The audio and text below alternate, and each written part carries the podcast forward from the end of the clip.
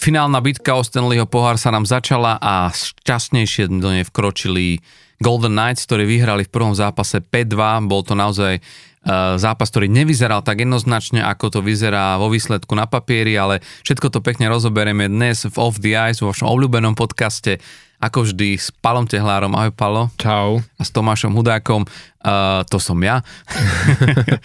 Aby som sa predstavil a samozrejme sme radi, že ste opäť tu a že ste si nás uh, zapli, našli si na náš čas aj uh, v tomto prvom júnovom týždni.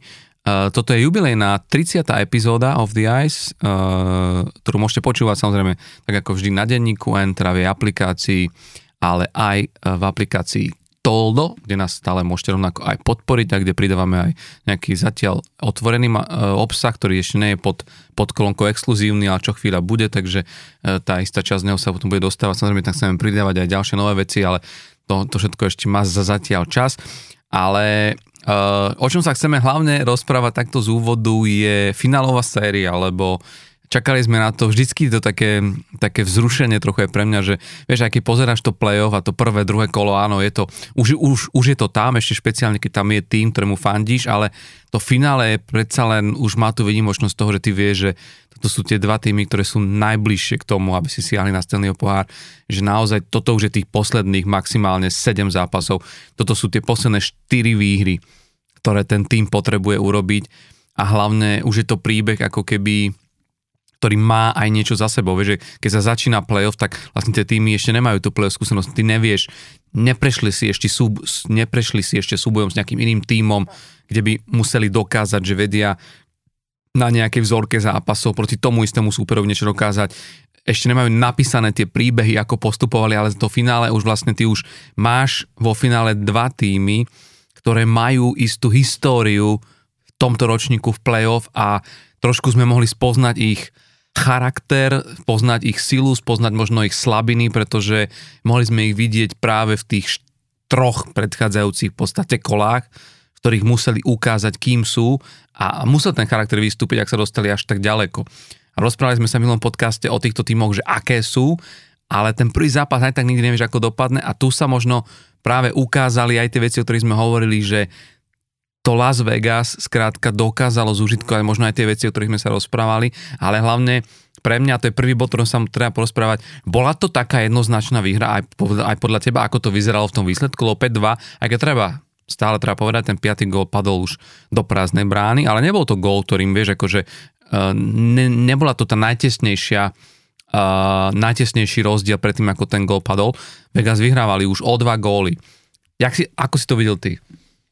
Uh, videl som to tak, že bolo to určite z môjho pohľadu veľmi vyrovnané, celý ten zápas, respektíve minimálne tie prvé dve tretiny by som dokonca povedal, že miestami uh, Florida z môjho pohľadu bola lepšia ako Vegas. Minimálne teda v tom nasadení, v akom oni vybehli uh, na Vegas v prvej tretine, si myslím, že aj Vegas trošku možno prekvapilo naozaj, že liet, lietali potom mladé hráči Floridy, išli úplne nebojacne do, do každého puku, do každého súboja, že naozaj, že e, tak aj Radko Guda sme zvyknutí, že on tam akože lieta hlava nehlava, hej, že zvykne brzdiť na protihráčoch, ale vyslovene, že aj viacerí hráči Floridy e, s takýmto nejakým nastavením mysle do toho nastúpili, e, čo bolo super vidieť, si myslím, že aj z pohľadu Pola Morisa ako trénera. Keby som bol tréner, tak by som bol rád, že vidím, že ten tým mal dlhšiu pauzu, predsa len, čo niekedy, ako sme sa bavili aj minule, že niekedy to môže byť samozrejme výhoda v tom, že hráči si oddychnú aj po tých náročných e, troch sériách, ktoré majú v play-off už za sebou. Na druhú, stranu, na druhú stranu to môže byť niekedy taká nevýhoda v tom, že predsa len druhý tým, ktorý e, odohral svoj posledný zápas ako keby, že e, neskôr, respektíve má tam kratší čas medzi tým posledným odohratým zápasom a začiatkom finále, tak niekedy práve, že je taký nabudenejší ako keby v tom eh, kolotoči zápasovom a, a hrá sa im niekedy lepšie. Takže z tohto pohľadu si myslím, a teda ja keby som bol Paul Morris, tak by som bol rád, že sa Floride a, a teda akože tým hráčom podarilo hm, takým štýlom nastúpiť po tej dlhšej pauze do zápasu, že naozaj lietali po tom lade a hlavne tie prvé dve tretiny z môjho pohľadu boli naozaj veľmi vyrovnané. A je pravda, že potom tam v tej tretej sa to zlomilo, tak ako to býva, no dostali um, relatívne rýchlo, no v 7 minúte dostali vlastne gól na 3-2 a potom um, o nejakých ďalších 6 minút na to na 4-2 a to už bolo potom samozrejme uh, horšie, hej, ako vo finále playoff zvrátiť uh, hmm. dva góly takto pred koncom, to už asi málo kto veril, že by sa im podarilo. Navyše, keď uh, naozaj veľmi dobre chytal Aiden Hill. Takže uh, tá tretia tretina už potom bola akože v prospech Vegas a mm. tak teda aj zaslúžene, dá sa povedať, že aj zaslúžene vyhrali, ale uh, tak či tak treba zohľadniť, že Florida hrala vonku a teda ešte aj no, nastúpili po dlhej pauze, Uh, takže ako z môjho pohľadu teším sa na tie ďalšie zápasy. Mm. Uh, myslím si, že budú E, takisto vyrovnané ako povedzme tie prvé, prvé dve tretiny. A možno práve o tom budú tieto finálové zápasy, však veľakrát to tak aj býva, že rozhodnú naozaj maličkosti, že proste nejaký gól tam padne, ten tým sa dostane do vedenia a potom už veľmi ťažko sa ako keby, že mm. superovi vracia do zápasu. Tak tá atmosféra bola fantastická. Ja som si to tam uvedomil, že klub, ktorý je len 6 rokov v NHL a ty proste vidíš, to je neuveriteľné, že to je taká atmosféra, ktorú by im na mnohých e, štadionoch e, v rámci NHL mohli závidieť, práve tomu Las Vegas. A pritom sa bavíme o týme, ktorý vieme, v akom štáte sídli, že je to vlastne uprostred púšte a nehovoriac o tom, že naozaj je to mladý tým, mladúčky tým, ktorý má naozaj len pár sezón odohratých a, a tá atmosféra bola podľa mňa ele, ele, úplne že elektrizujúca. To, to bolo vidno aj na tých hráčoch, že proste a pri tých góloch, aj že čo to vlastne robí s nimi.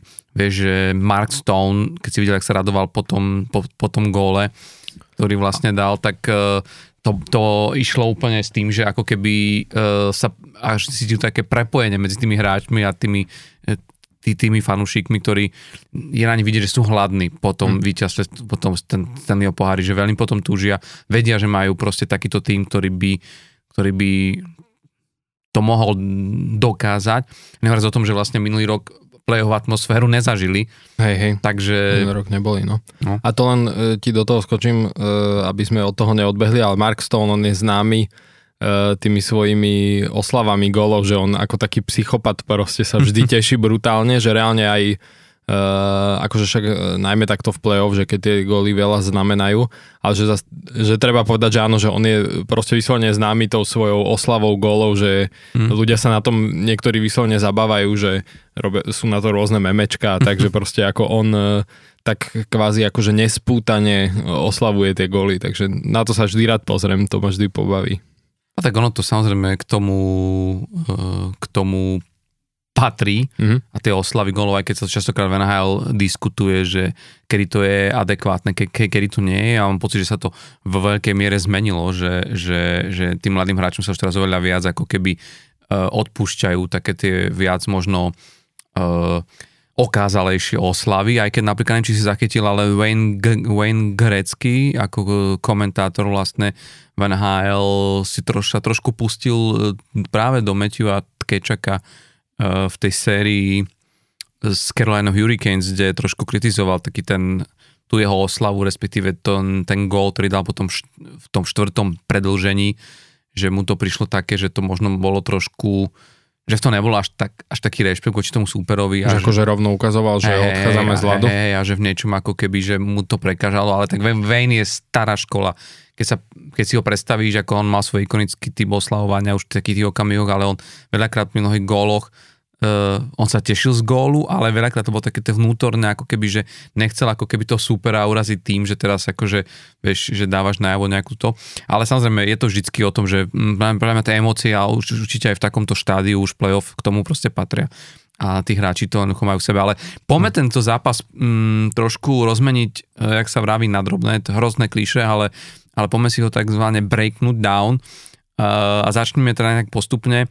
Uh, Presne ako si hovoril, že mne sa tiež páčilo to, že tá Florida, napriek tomu, že mala takúto dlhú pauzu, dokázala proste prísť do toho zápasu s energiou, dokázala tam prísť vlastne ako keby uh, nabudená a dôkazom toho bol aj ten úvodný otvárací gól, ktorým ako keby oni naozaj na ľade súpera dali, dali prvý gól a nielen tak, oni ho dali v momente, si predstav, čo to musí byť pre toho pre ten domáci tým, ktorý zrazu akože hra, pre, hra, pre, hra presilovku, znamená sme na koni, máme príležitosť otvoriť skóre e, vo výhode jedného hráča a ty pri svojej presilovke dostaneš gól. Proste Florida dokázala skorovať v oslabení, ten gól dal Erik Stahl, uh-huh. čo je tiež inak uh, veľká hamba. vec. Nielen hamba, akože hamba pre Vegas možno, ale pozor, Erik Stahl, a to neviem, či si si to pozeral, preňho... No, viem tých 17 rokov. Áno, medzi, medzi posledným gólom uh-huh, vo finále. Vo finále Stanleyho pohára a ďalším gólom je to, teda aspoň to, to tak tvrdia, že to je že najdlhší, uh-huh. ako keby na, na, najdlhší čas doba medzi, medzi dvomi gólmi strelenými tým istým hráčom vo finále Stanleyho pohára. Oni to presne zrátali, lebo to sa udialo 14. júna 2006, keď vlastne Carolina Hurricanes hrala vo finále proti Edmonton Oilers a vyšlo to presne na 6198 dní. Uh-huh. My to dokonca prerátali normálne, že na dní, čož je akože, že teda fakt, že riadna doba, ale zaujímavé je, že Erik Stahl týmto ako keby ukončil aj svoje strelecké suchoty v rámci tohto playoff.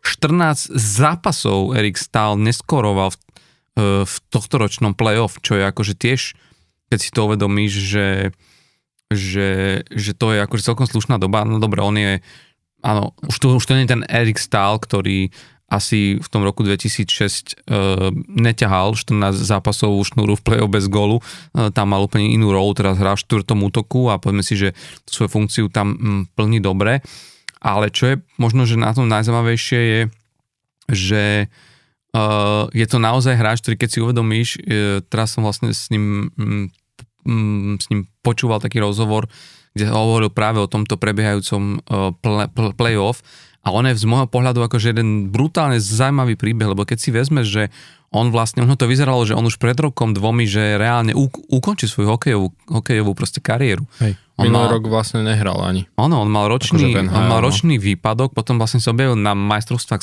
sveta, však uh-huh. mohli sme ho akože e, sledovať a potom vlastne išiel na profesionálny try-out, čiže ideš akoby na skúšku do týmu, čo si predstav, že čo to vlastne chce, že hráč jeho kalibru s takouto kariérou, ako má za sebou, zrazu sa ide niekde uchádzať o miesto v týme.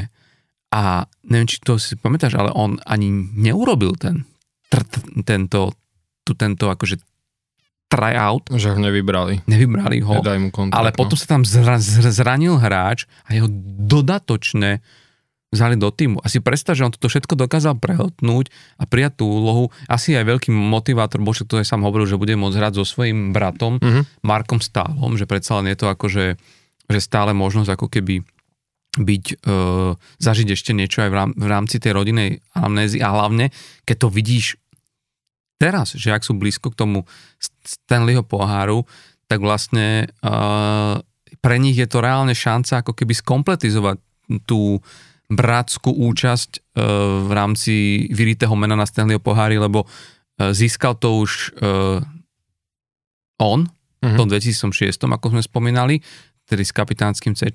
Získal to jeho brat uh, Jordan Stahl, ktorý to získal rok 2009 e, s týmom Pittsburgh Penguins a sme splnili, akože je spomenuté, že Pittsburgh vyhral Stanleyho pohár, takže minimálne jednu našho fanušika sme opäť potešili.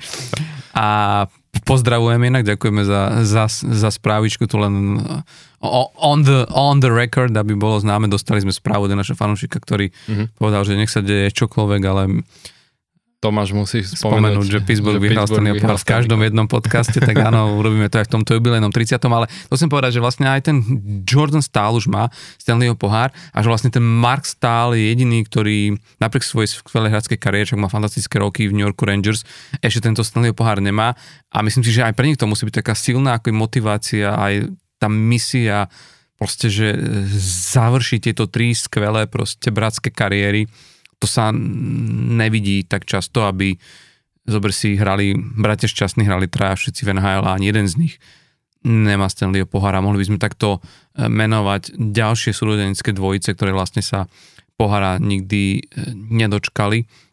Čiže to, tomto by to bola veľká vec, ale čo chcem vlastne uh, povedať je to, že je to vždy fajn, keď, uh, vieš, keď v takomto zápase zaveli do boja niekto, kto, kto, kto, od koho to až tak neočakávaš. Vieš, že vlastne toto sú tie finálové okamihy a môžeme sa potom k tomu posunúť tiež dostať, že zrazu myslím si, že aj v rámci toho vysílenia tých hlavných hviezd, aj v rámci toho, že už veľa si toho odčítal, už vieš, už máš istých hráčov pokrytých, vieš, na čo sa sústrediť, že a hlavne už sú unavení mnohí, vieš, tým zober si už koľko zápasov majú tí hráči po tých troch kolách play-off za sebou, že toto je vždycky čas a vždy si všimni, že v tom finále play-off zrazu strieľajú goly iní hráči. A inak to nebolo aj v tomto zápase, že zober si skore otvára Erik Stahl, ktorý, ako som pravil, po 14 zápasoch dáva gól. A pritom pozor, neviem, či vieš, ale len po tretíkrát v histórii NHL sa udialo, že finálový prvý zápas Stanleyho pohára otvoril gól v oslabení. Hmm. Predtým sa to len dvakrát v histórii udialo, v roku 97 dal Kirk Maltby eh, z Detroitu ako prvý gól vo finálovej sérii v oslabení a potom to bolo až v roku 1936. Čiže uh-huh. úplne, že sme ešte pred druhou svetovou vojnou a tiež paradoxne Detroit. Ja, ja som myslel, že povieš tiež paradoxne Kirk Maltby. Nie, Bucko McDonald uh, strel, ktorý tiež otváral ako keby finálovú sériu gólom v oslabení.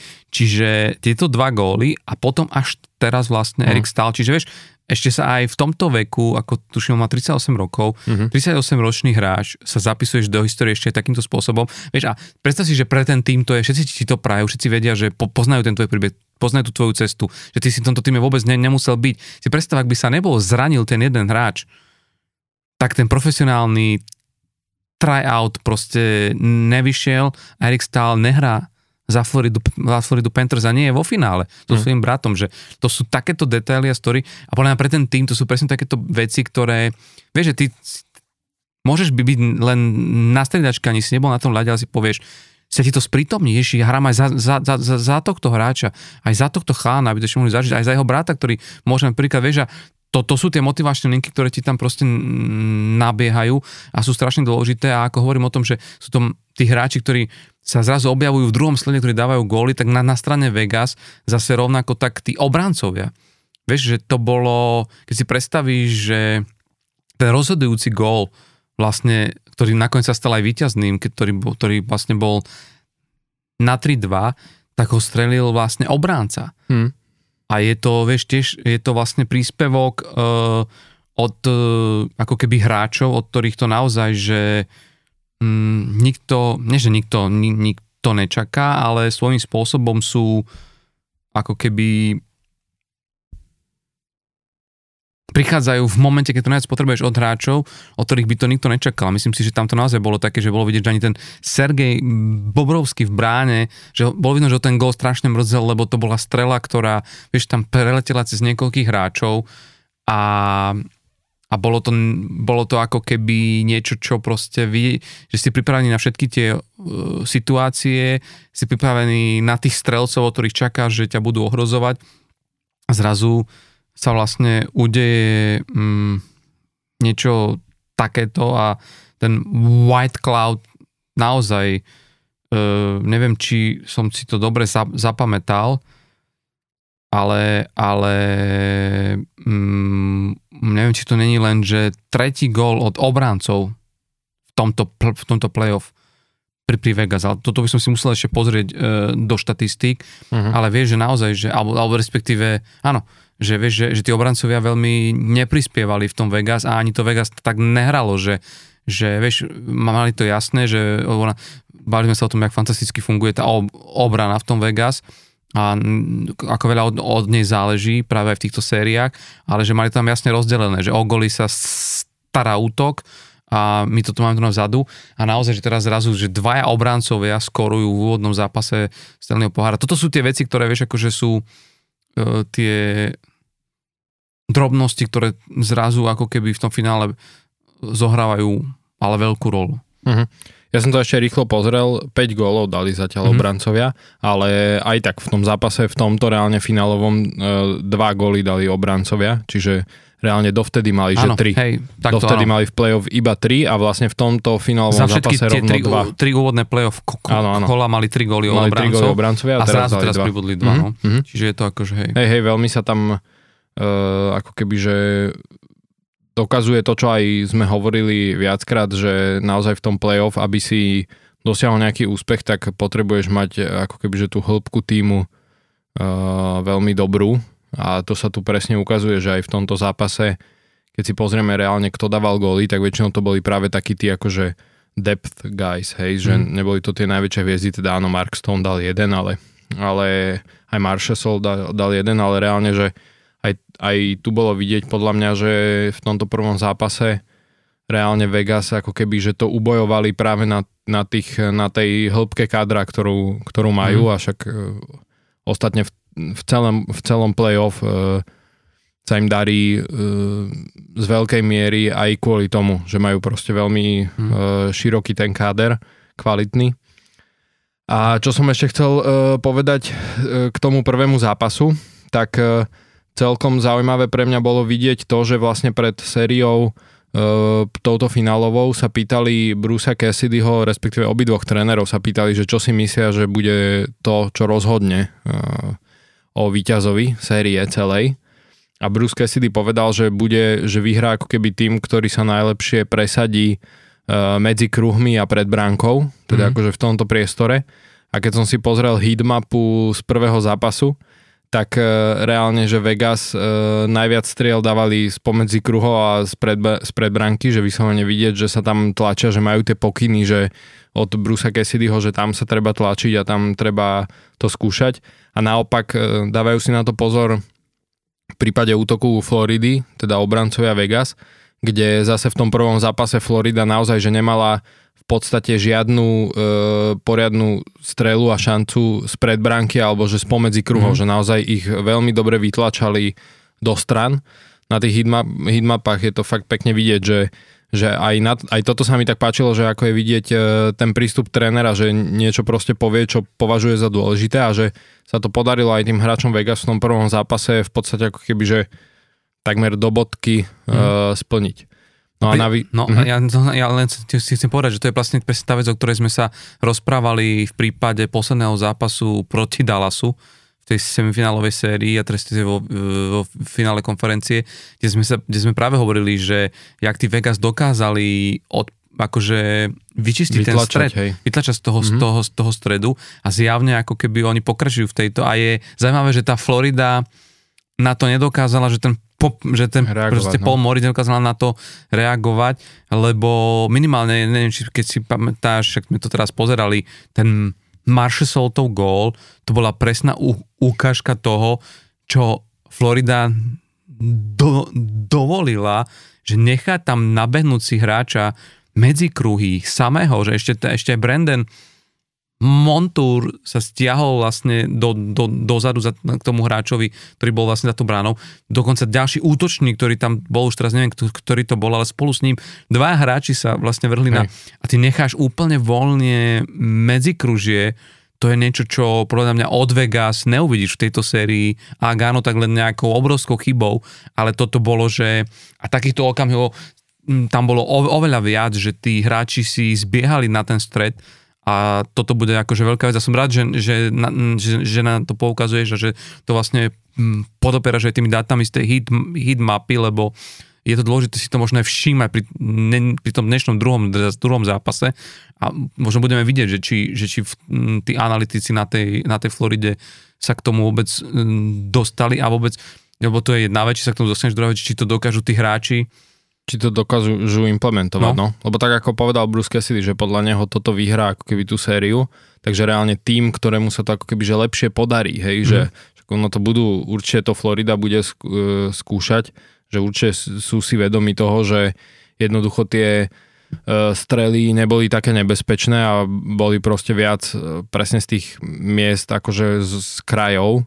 Um, a budú musieť sa proste tlačiť pred tú bránu viačak. Hráčov na to majú samozrejme, takých doterných, ktorí určite pred bránu sa natlačia, len, eh, len eh, presne, no, ako sme sa bavili už aj keď hrali, keď hrali, eh, hralo Vegas proti Dallasu, že presne Dallas mal problém s, tou, s tými veľkými obrancami, že ich reálne že od, vytláčali odtiaľ z toho stredu, tak uvidíme, či sa to Floride podarí lepšie. Každopádne e, doplním ešte jednu štatistiku. E, k tomuto, čo sa týka finálových e, sérií, tak e, zatiaľ v histórii, teda odkedy sú, sa hrá na 4 výťazné zápasy, tým, ktorý vyhrá prvý zápas, vyhrá 76% prípadov, hej, sérií. Takže mm-hmm. Florida bude mať veľmi ťažkú úlohu, keďže ten prvý prehrali a budú ako keby že bojovať teraz aj proti hmm. tejto štatistike. Ono, vieš, ale ono to je v niečom zase dosť pochopiteľná štatistika, lebo keď si uvedomíš, že väčšinou akože vyhráva tým, ktorý hrá doma a tým pádom ako keby vieš, vždy otvára tú sériu tým, ktorý bol ako keby vyššie postavený v rámci základnej, základnej časti. Takže tie niekedy tie odds vedia zafungovať aj aj opačným ako keby e, smerom.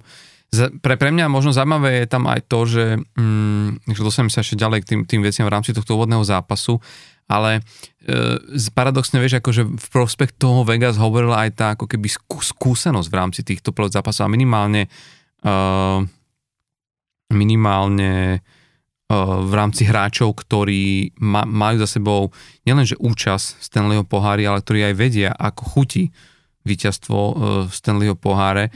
Neviem, či si, či, či si videl tú uh, ako keby tých hráčov, ale je tam viacero hráčov, ktorí naozaj, že uh, majú za sebou Stanleyho pohár a to je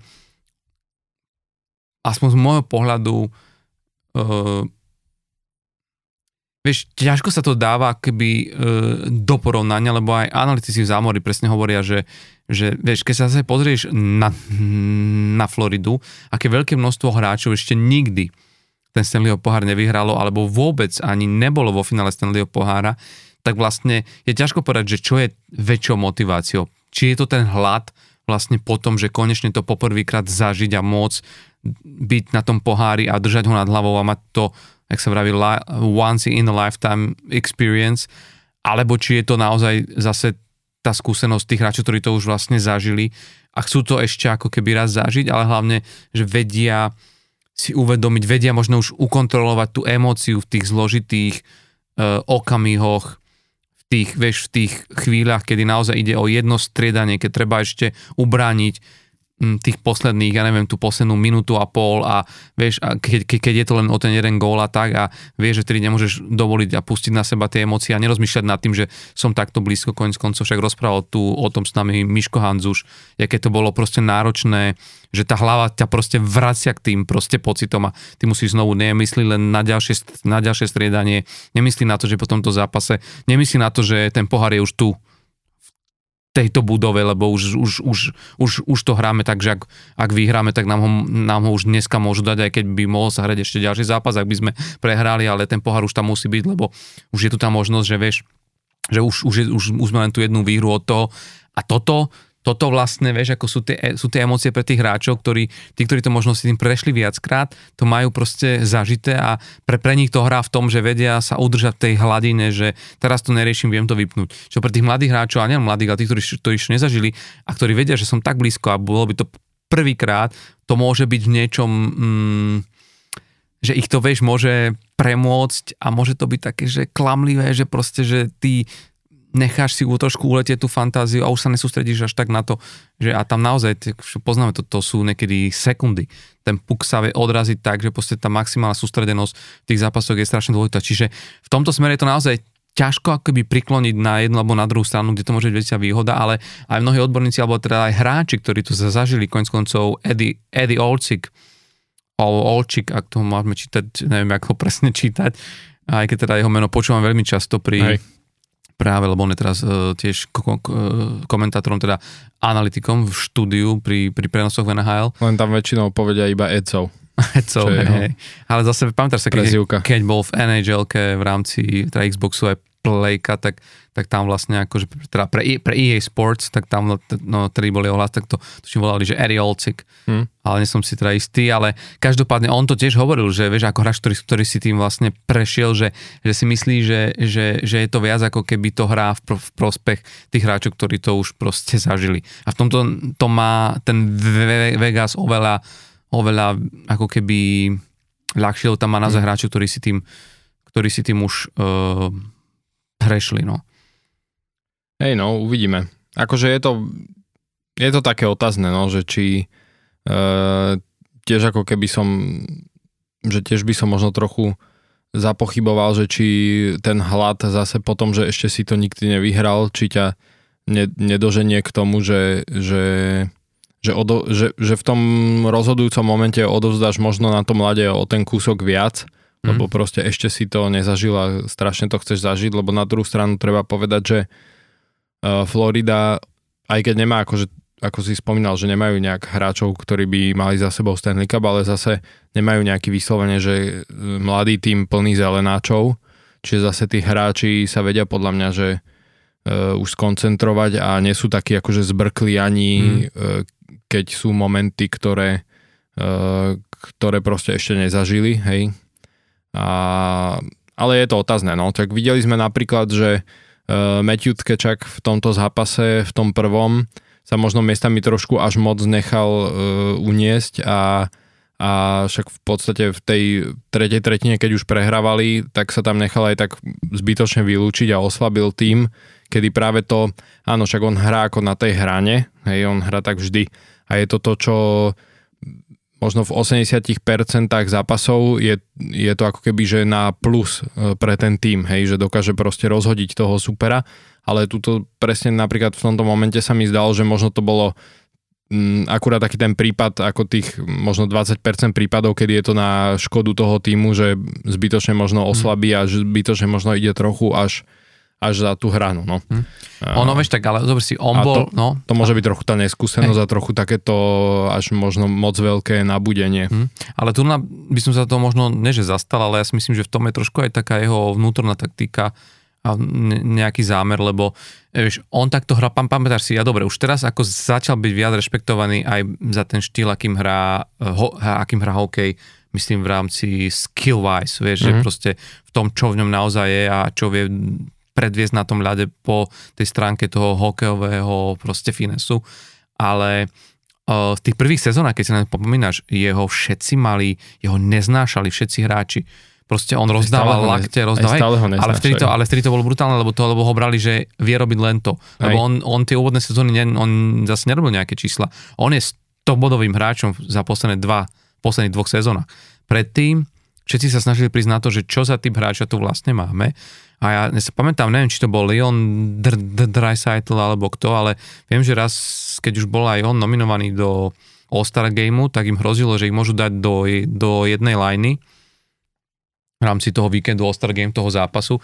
A myslím, že to bol Leon Dreisaitl, ale možno ma potom opraviť, ja si to skúsim pozrieť, sa priznám, mrzí ma to, že som si to presne nepozrel, len som to tak zdal, pamätám si, že mi tak mne skôr utkla tá hláška, že povedal, že čo, že čo urobíte, keď vás dajú hrať s Matthew Kečkom, tak ja, ja s ním nebudem hrať.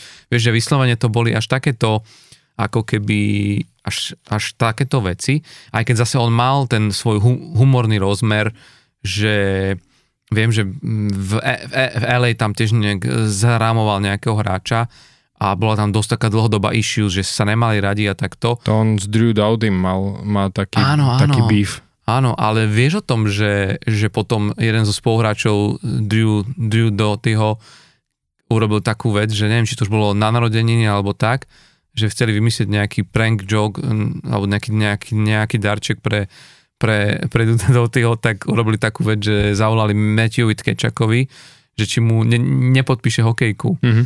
A samozrejme, že Matthew Tkečak tak sa hneď súhlasil a, a normálne to nechal proste poslať a potom Doughty chodil uh, jeden týždeň proste po šatni, že kto toto vybavil, že proste ho zabije, vieš. A, čiže vieš, že on má v sebe aj túto, ako keby, že je za každú srandu a má tento taký ten uh, mm, taký sebe ten priateľský rozmer a však všetci vám teraz taký hovoria. Klu, taký klukovský. E, e, no áno, e, Erik Stahl presne o tom, o, tom, o tom tiež rozprával, že on čo priniesol do tej, do, do, do, do tej šatne, že ak je tvrdý na tom ľade, tak tak je vlastne v tej šatni ten element, že, že mu záleží na každom jednom spoluhráčovi. Že on naozaj e, sa rozpráva s každým, pri každom sa zastaví, s každým vie požartovať, že robí tú dobrú atmosféru proste v, ka- v kabine ne, neviem, či vieš, ale on tesne potom, ako, ako bol uh, vymenený a prišiel uh, z Calgary na, na Floridu, tak vraj vzal celý ten stav takých tých, tých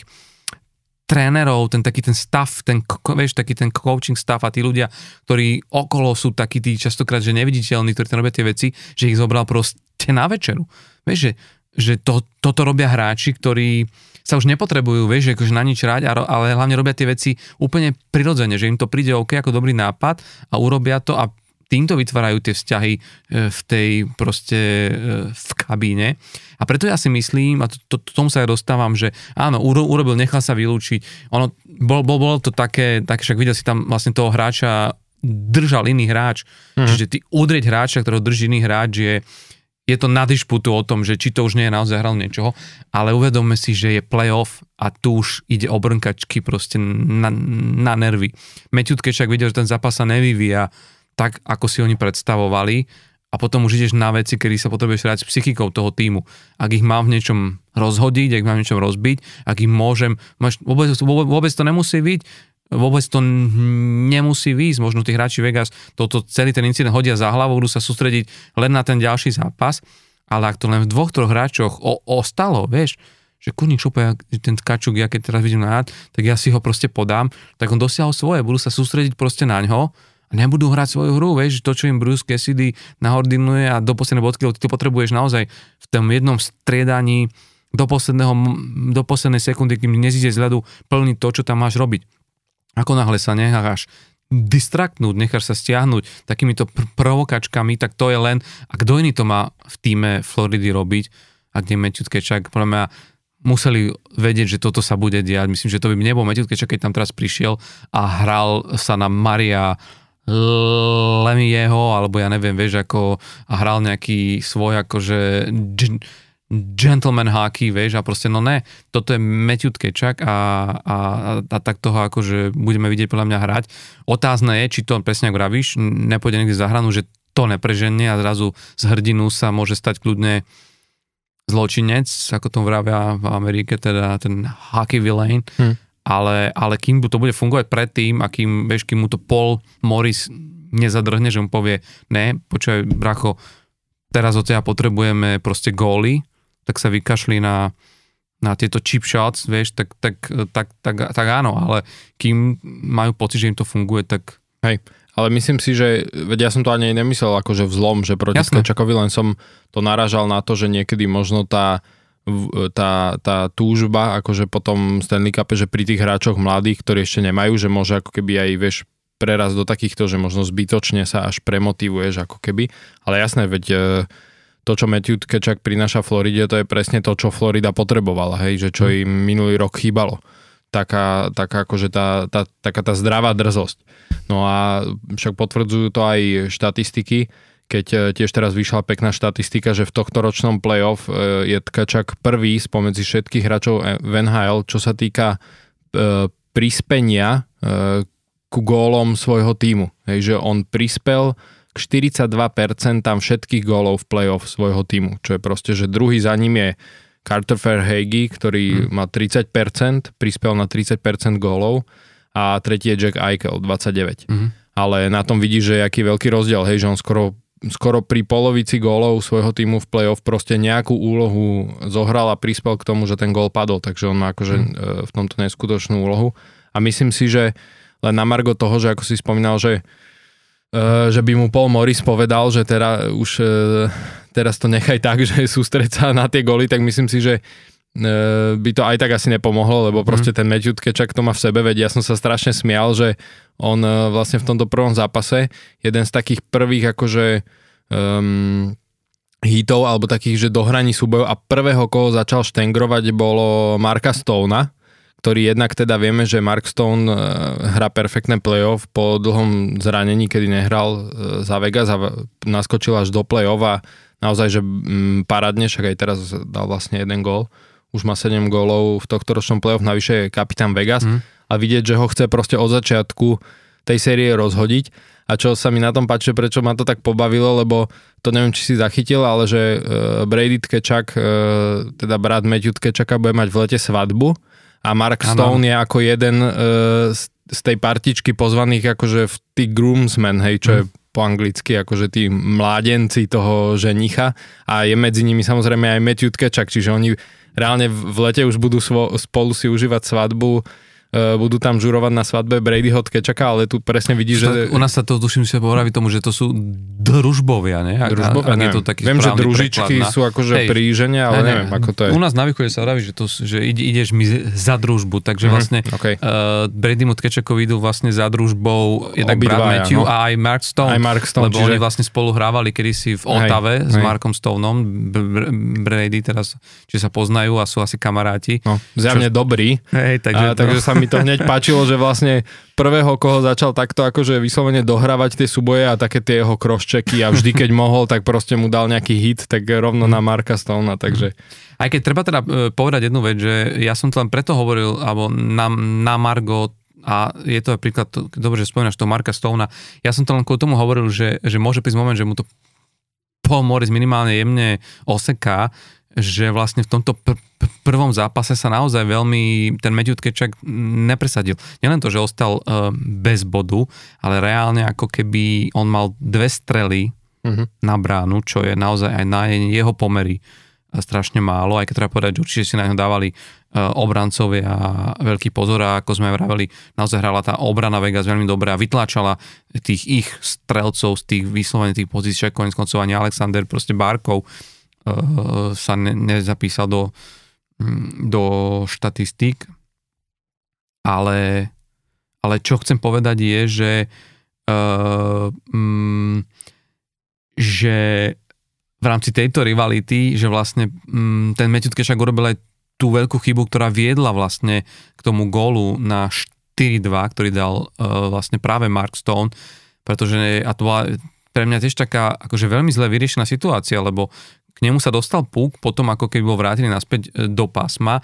A Medžid Kečak sa tam rozhodol takým, tak, takým cez pol ľadu, ako myslím vo výške, vo výške proste ako keby, vieš, nie, nie, nie, niekoľko stôb nad proste ľadom vy, vy, vyhodiť ten púk, ale k krížom cez pásmo, čož je, vieš, to je, to sa naozaj, že ako keby, e, to naozaj u prváčikov proste v hokejovej základke ťa učia ako jednu z prvých vecí, že nerozohrávaš cez stred pri vyhadzovaní puku z pásma a práve Mark Stone tam načiahol tú svoju hokejku, sklepol ten puk dole a za nasledujúcej situácie bol vlastne gól, on to dostal do tej brány a mm, boli tam aj disputy o tom, že či to nebola vysoká hokejka, však konec koncov Paul Morris aj dal coach a challenge, mm-hmm. len ten nedopadol dobre, lebo hlavný rozhodol sa rozhodol, že teda všetko bolo v poriadku, že ten puk bol sklepnutý pod úrovňou ako keby pliec. A zrazu, tým, že to bol ten, ten Cove Challenge, proste e, išli, išla Florida do oslabenia, aj keď teda z toho neinkasovala gól, ale minimálne akože si... Dve minúty zabité. Odkrojili dva, ďalšie dva minúty dôležité vlastne situácie, keď prehrávaš už o dva góly a myslím si, že ten Matthew z toho mohol byť tiež ako keby trošku frustrovaný a toto, že práve vlastne proti človeku, na, vravíš, na, ktorého sa, na, ktorého sa, na ktorého sa ešte sústredil, ktorému to chcel znepríjemniť, tak práve tento človek ti ako keby dá vlastne e, dá ten gól a to je, a to isté sa u, u, udialo v ďalšom mini, mini súboji, e, neviem, či si všimol, ale Nick, ha, Nick a Cousins tam tiež veľmi ako keby dobedzal práve do Aidina Hilla, do brankára uh, Vegas Golden Knights, čo podľa mňa tiež mohla byť istá stratégia aj od Paula Morisa, že trošku ho rozhodiť, lebo ak niečo je a bude, a to sa ukázalo aj v tomto zápase, problém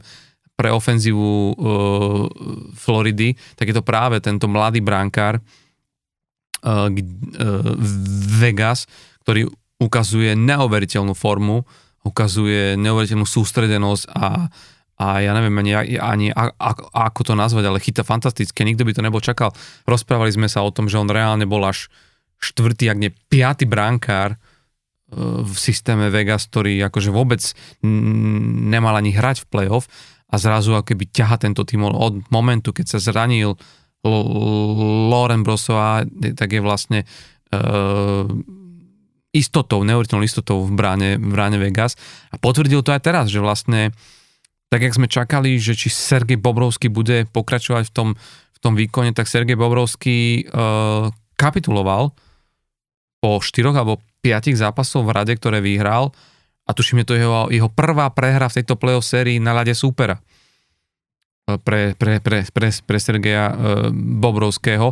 A keď sa pozrieme na tento súboj týchto brankárov, ale dokončím tú myšlienku s tým, s tým Nikom Kazincom, že veľakrát si tam videl tie ich súboje, že sa mu tam snažil znepríjemňovať, iš, iš, išiel do ňoho aj v tom brankovisku, keby sa ho snažil rozladiť, lebo to je veľká, veľká, veľká zbraň, keď ty dokážeš na, na, narušiť tú pozornosť brankára, odtiahnuť jeho pozornosť možno k iným veciam, ako tu si na ten zápas ale ten Aiden Hill odpovedal na toho Nika Kozinsa najlepšie, ak mohol, tak ako som rával, že keď ten Mark Stone sklepol ten puk, Matthew Tkačakovi dal gól, tak Nick Cousins videl si tu, čo, čo chytil, uh-huh. ten Aiden Hill, tú čistú gólovú šancu, keď vlastne on už mal len dať z metra posunúť puk do prázdnej brány. Z jedného metra to bolo, že ako hovoríme my u nás na, na našom rybníkovom ľade, to už aj ja by som dal.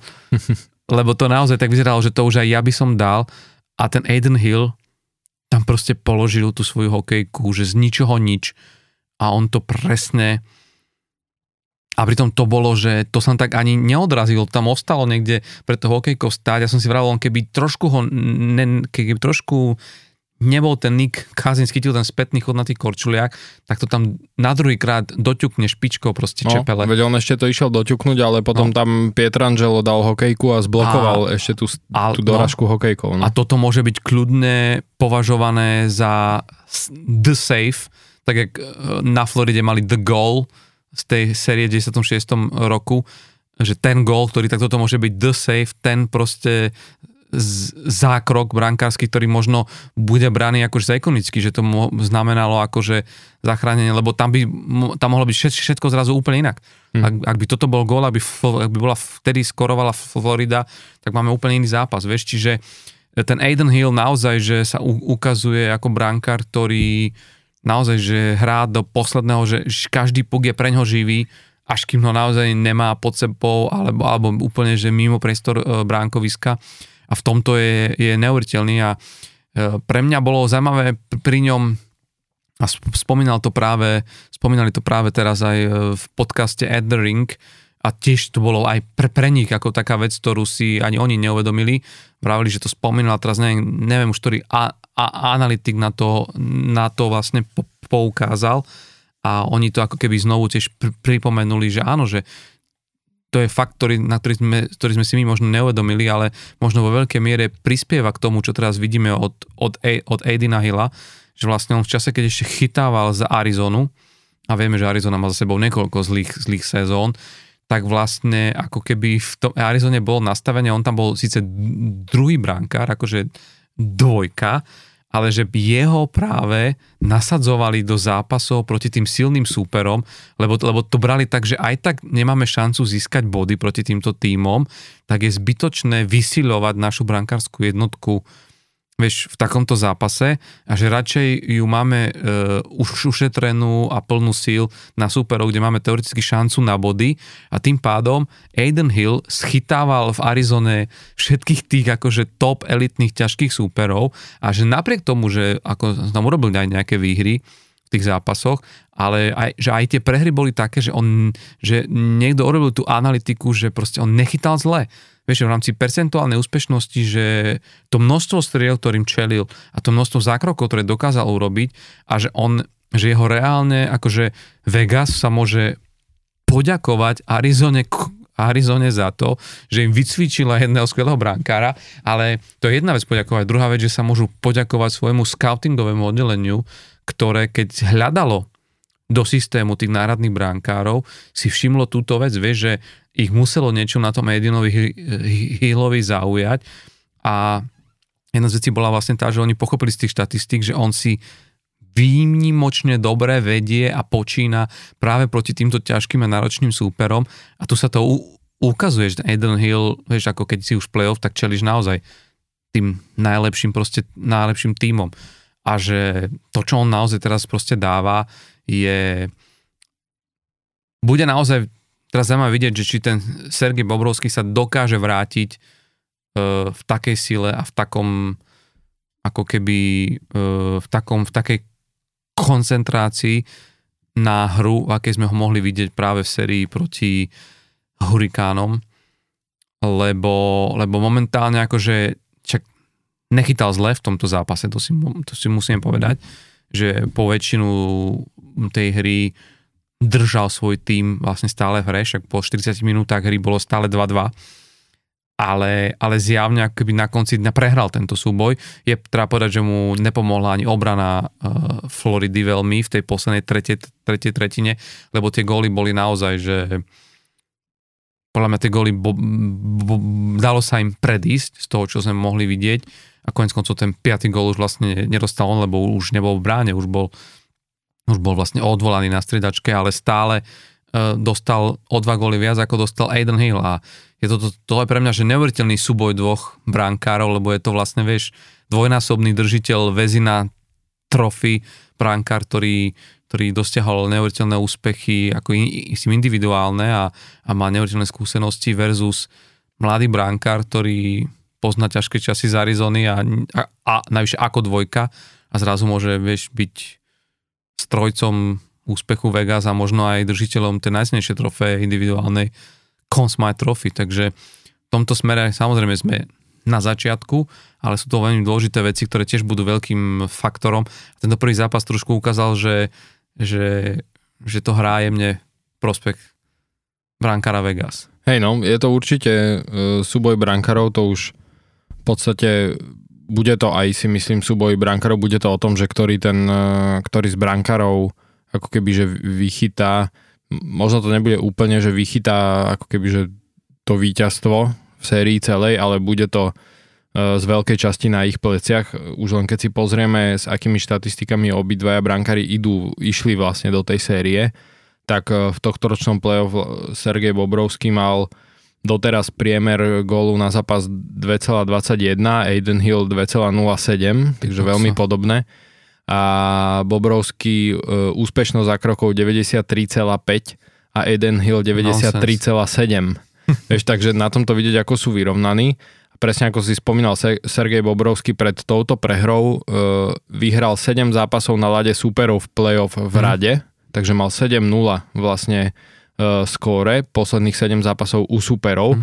Z toho mal priemer go, gólu na zápas 1,7 a 95,2 úspešnosť za krokov. Naozaj, že uh, brutálne no, on čísla. keď má svoje dny, tak to je, že no, a to o tomto, stena. O tomto to trošku bude. No a ešte, ešte čo je pri nich taká zaujímavosť, že pri týchto, uh, pri tom brankárskom súboji, že je to vlastne uh, prvýkrát uh, prvýkrát e, v NHL od roku 1969, kedy vlastne nastupujú na prvý zápas v finále e, Stanley Cupu dvaja brankári, ktorí nehrali otvárací zápas playoff za ten svoj tým. Mm-hmm. Lebo vlastne ani vlastne Aiden áno. Hill nehral, ani Sergej Bobrovský, lebo hral Alex, Alex Lyon. Lyon tam bol, áno. Takže reálne, že prvýkrát od roku 69, kedy takto ešte nastupujú títo brankári a, a o to možno je to také mm, akože vzácnejšie, že, že napriek tomu, že teda ani jeden z nich nenastupoval do play-off ako, ako keby, že tá jednotka v bráne na to play-off, tak e, reálne, že keď si zoberieš, tak obidvaja akú úlohu teraz vlastne dôležitú zohrávajú pre ten tým v tom samotnom play-off a teraz v tomto um, v tejto sérii vlastne o, o Stanley Cup. Hm. Čo, no ono, uh, ono je to také, vieš, v niečom aj uh, strašne ako keby uh, zaujímavé sledovať, že my vždycky si vravíme, vieš, že uh, vieš, aj my keď sa rozprávame v rámci základnej časti, tak hovoríme, keď už ide play-off, že, ale sú, má ten tým hráčov, ktorí sú stávaní na play-off, že predsa len play-off sa hrá trošku tvrdšie a že m, väčšinou by mali mať ako keby úspech tie týmy, ktoré ktoré majú tak postavený tým a ktoré hrajú tvrdo už aj v základnej časti a tak. A ja som si len v rámci srandy, v rámci tohto vytiahol, že e, štatistiku všetkých 32 tímov, pokiaľ ide o hity za poslednú sezónu v základnej časti, lebo ma zaujímalo, že kde vlastne boli umiestnení ako keby Las Vegas a Florida, uh-huh. tak skúsi typnúť, že, že kde boli v rámci, akože bajme sa teraz o počte hitov tohto týmu Hej behom základnej časti, čiže v 82 zápasoch. Poviem ti len jednu vec, čo mi možno, ťa možno prekvapí, že najviac hitujúcim tímom základnej časti, aby sme to rovno... Počkaj, no to No. skúsim si typnúť. No skús. Minnesota Wild. Nie. Bola to Otava, Mhm. Ottawa Senators, čo by som ja, že vôbec do tohto týmu... No, oni akože- hrajú veľmi tvrdo. No. Hej, ale, nevieš, ale akože, ale mal by som iných Mhm. Kandidátov Mhm. a bola to Ottawa 2160 hitov Mhm. rozdali v 80 dvoch Mhm. zápasoch. Ne, neviem to teraz rýchlo videliť, Mhm. že, že čo to je priemer hitu na zápas, ale každopádne, čo, ťa, čo nás môže nás môže tešiť, aj keď teda vieš, Gook playoff nám to, nám to nepomohlo, ale na druhom mieste bol Pittsburgh Mhm. 2106 hitov a Philadelphia na štvrtom mieste, čiže len dva miesta za Pittsburghom 2095 hitov. Mhm. Čiže, no. vieš, ale napríklad paradoxne aj pri Pittsburghu ma to prekapuje, lebo na to, aj aký mňa. to bol tejto sezóne starý tým a takto, Mhm. a, si, a zjavne vidíš, že vieš, že, že veľakrát, a jasné, že tie hity nevypovedajú ešte stále o tom, že, že či hráš tvrdo alebo nie, lebo je, máš veľa hitov, ktoré sú viac také ako, že jak my tomu vravíme, že orientačné, vieš, že len proste Hej. potrebuješ akoby mm, Pribrzdiť. pribrzdiť, ale, ale, ale v niečom to je predsa len ukazovateľ. No tak skúsi typnúť, že, že kde boli v rámci tejto vlastne štatistiky, Štatistiky. kde boli Vegas a kde bol kde bola Fl- Fl- Florida Panthers. Mhm. Tak ehm, akože Florida má Radka Gudasa, ktorý bol tuším prvý v NHL v počte hitov akože individuálne na hráča a to už niekoľko sezón po sebe on je, takže v- medzi prvými myslím dvomi, tromi e, reálne hráčmi. E, ale zase Vegas majú tiež Bradena McNeba, ktorý tiež e, máva klasicky veľmi veľa hitov. Takže ja by som si typol, že celkovo, keď tak mám zhodnotiť tým, tak by som povedal, že Vegas boli nad Floridou Tak v to- počte hitov. To, to typuješ správne. A povedal by som, že Vegas boli 8 a Florida 13. No tak trafil si jedno číslo, Mhm. 13, Mhm. a na 13. mieste boli Vegas. Vegas? Mhm. No, ktorí dali, že 1807 hitov, čiže ani na tých 2000 sa najvyš prhali, len prvých 5, 5 prvých 5 tímov sa dostalo cez hranicu 2000 proste hitov. A čiže oni boli Ve- Ve- Vegas Golden Knights na 13. mieste 1807 hitov a počuje teraz Florida až 25. Mhm. Čož je, že 7 od konca. No. 8. no. 8. No. 8 od konca, 1596 hitov. Čiže nechcem to tu nejak akože, vieš, rozbrať, ale, ale, ale v niečom, vieš, že čas si to akoby o mnohom nevypovedá a presne ako vravíš, že ty si možno všimneš takýchto hráčov ako je Magnep alebo ako je Radko Gudas, ale to sú vlastne individuality. Mhm. Ale že ten tým, že v tom nasadení, čo akože sa vie pre, prepnúť do, do play-off aj v rámci tých fyz- fyzických parametrov, že je to už úplne ako keby iná hra a najparadoxnejšie na tom, na tom, na tom úplne celom je, že uh, z prvých desiatich tímov v rámci hitov sa len uh, tri dostali tohto roku do, do play-off. Tampa Bay, ktorá bola 10. v tejto štatistike, New York Rangers, ktorý bol o miesto vyššie na 9. a New York Islanders, ktorí boli na 5. mieste. Ostatné miesta, vieš, Ottawa, Pittsburgh, Nashville, Philadelphia, Arizona, Vancouver, Washington sa vôbec akože nedostali do play-off a sú to, že najčastejšie hi- hitujúce týmy, vieš, že, Mhm. že je to strašne za, za, za, zaujímavá vec a vlastne veľakrát si ani my možno neuvedomujeme, keď sa tak o tom rozprávame, vieš, že stále si vravíme, že ale je to tým, nie je to tým na play-off, je dostatočne tvrdý, nerozsype sa, vieš, že, že v tomto je to naozaj, že zaujímavé, nehovoriac o tom, že počúvaj 29. miesto New, Jersey Devils a na 30. mieste, či tretí od spodu Carolina Hurricanes, len Hej. 1214 hitov. Mhm. Ale to ma neprekvapuje, lebo oni aj New Jersey, aj vo Carolina. Finále, vo finále konferencie minimálne Carolina Hurricanes, vieš. Hej. Ale vypadli s Floridou. Áno, ale vypadli s týmom, ktorý bol na 25. mieste v rámci Hej. hitov, vieš, že toto sú tie, tie paradoxy, o ktorých sa veľakrát nehovorí a veľakrát máme aj my takú skreslenú predstavu, ale tieto čísla, mne sa práve v tomto to páči, že tie čísla tie niekedy vedia dostať do úplne iného kontextu a Mhm.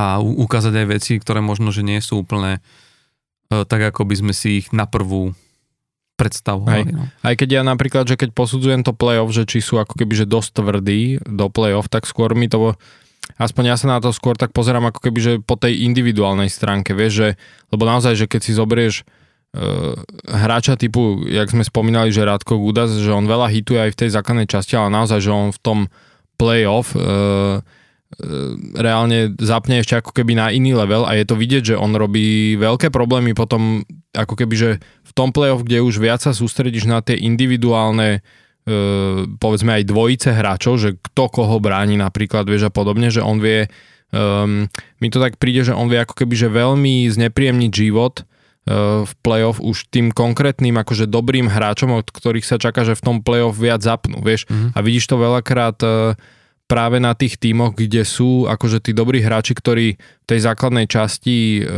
povedzme dominujú, ale v playoff sa už nevedia tak presadiť, vieš, a je to e, väčšinou je to, aspoň ja to tak vnímam, že je to spojené práve s tým, že ten hokej sa hrá oveľa ako keby, že tvrdšie, lebo presne, že nie je hit ako hit, vieš, že tie, e, tie čísla sú síce na jednu stranu o niečom vypovedajú, ale, ale ako keby, že tá kvalita a tá tvrdosť toho hitu, vieš, že keď ho ťukneš trochu, je to hit akože jednotka, keď ho ťukneš silno, je to stále jednotka, ale akože ten hráč e, to cíti oveľa viac a oveľa viac to ovplyvní tú hru, vieš, že keď dostane 3-4 také hity za zápas, tak reálne ho to jednak aj unaví, aj proste celkovo, že má to väčší mhm. vplyv na, na, na tú jeho hru, vieš.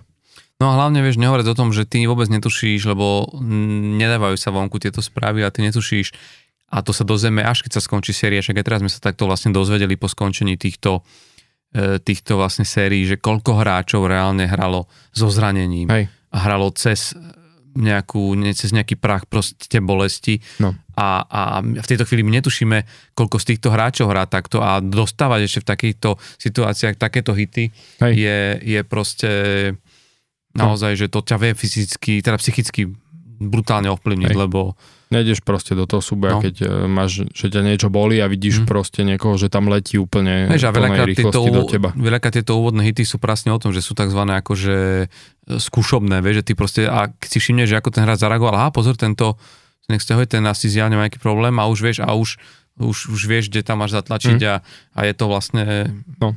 je to, môže to byť akože game changing. Hej mnohých a, situáciách. No. A plus táto akože štatistika o celkovom počte hitov je samozrejme trochu skreslená tým, že jasné, že Arizona, e, Philadelphia a podobné týmy budú mať oveľa viac hitov, jak mm, Carolina napríklad. Aj, tam Bay hrá úplne iný hokej, no. No, ale, ale nielen to, ale že e, Arizona aj Philadelphia hrajú väčšinu zápasu bez puku. Mm-hmm. Vieš, tak jasné, že napadajú a hitujú, kdežto keď ten druhý tím má väčšinu času, tie lepšie týmy, keď majú väčšinu času z tých zápasov uh, puk na hokejke, tak samozrejme, že majú menej hitov, vieš, lebo oni menej bránia. Ano. A to väčšinou tak býva, že Arizona tak býva väčšinou ano, medzi prvými ale, ale, v celkovom hej, počte. Áno, v týchto áno, ale vždycky tam máš tie výnky, presne, sme boli na, na 9. 10. mieste New York Rangers a Tampa Bay Lightning. Za, mm-hmm. Tých nemôžeš upotrebovať toho, že by hrali väčšinu času ne, bez puku. Len tam, Majú len... tam dva skvelé úvodné, teda dva prvé útoky také, že... Hej. Ako, ja... Len tam presne vidíš, že okolko tvrdšie hrajú ako tie druhé ano. týmy. Lebo vieš, lebo tam sa to presne ukáže, že vieš, že je to dobrý tým, ktorý má väčšinu času uh, puk na hokejke a má povedzme o Hej, tak ale viem, 500 hitov za sezónu viac ako New Jersey, ktorí majú možno ano. rovnako ten puk na hokejke, Hej. ale te, podľa toho vieš pekne povedať, že vlastne okolko sú tvrdší. Ano, tak ale to sú že tak vystavané týmy, že majú skvelé dva uh, ofenzívnu silu pri dvoch útokoch, ale v Tampe je Erik Černák, no. je, je tam vieš, to isté v New York Rangers, vieš, Jacob Jacob Trouba, nechceš od neho dostať hit, vieš, to sú naozaj títo hráči, ktorí, ktorí idú do týchto situácií. Ja som to len vytiahol ako, aj som to hovoril, že e, jasné, že to nevypovedá, ale je to jedna z merateľných častí, kde e, minimálne akože na veci do kontextu nás to môže, vieš, niekde odnavigovať a minimálne možno len to, že si uvedomiť, že nie všet, nevždy e, je to priama úmera medzi tým, čo hráš a, a čo, čo vlastne to, čo, aj te, čo teraz ty hovoríš, čo vlastne len potvrdzuje, že, že samozrejme, že je tam milión ďalších faktorov, ktoré mm. do mhm. toho vstupujú. Uh, ukončíme teda ale toto celé tým, len možno, že si povedzme uh, dve veci, a nemusíme dlho, Zmenil by si ty niečo? Čo by si ty zmenil v rámci toho tímov? Že čo by mali hrať v druhom zápase akciu, aby to, do, aby to do, dopadlo inak? A ako typuješ, uh, že druhý zápas? Druhý zápas. Mm-hmm. Tak ja by som povedal, že za Floridu určite proste tlačiť sa viac do stredu ihriska. Proste musia sa tam nejak dostať, hej, že ja viem, že cez tú obranu Vegas je to ťažké, ale ak chcú proste hlavne proti Aidenovi Hillovi, ktorý chytá zatiaľ super, keď chcú proste e, tam niečo urobiť, tak musia ísť viac do stredu, do stredu ihriska. A druhá vec, e, možno trošku disciplinovanejšie, akože oni to nasadenie, čo mali do toho zápasu, bolo super a naozaj, že občas mi to trošku prišlo, že zbytočne, ako keby, že sa nechali vylúčiť, čo nehrali proti Edmontonu, že dostaneš z, každej pre, z každého oslabenia gól, hej, ale aj tak proste to ti berie síly, berie ti to čas v tom zápase a celkovo, že stratíš aj takéto E, takéto momentum. No a z pohľadu, z pohľadu Vegas, keby som bol trenér, tak e, asi im poviem, aby, aby sa pokusili uhrať to isté. No. A možno trošku viac, um, uh, trošku viac sa ešte ako keby že tlačiť a, a, a tieniť Bobrovskému, lebo je pravda, že niektoré tie góly, ktoré dostal, tak boli také, že bola tam povedzme tá chyba obrany, hej, a že Marshall tam bol proste sám medzi kruhmi, ale to sa nemusí už eh, ako keby že zopakovať, že ak si Florida nám to dá pozor, tak e, bežne akože strely, na ktoré dobre vidí, tak chytí, hej. Čiže toto proste, ale však to aj robia, no len proste, že ako keby v tom pokračovať. Hm. No, ja si myslím, že, že teda neviem, ten tvoj typ je teda... A ja by som povedal, že tento druhý zápas vyhra Florida. A nejak výrazne, alebo?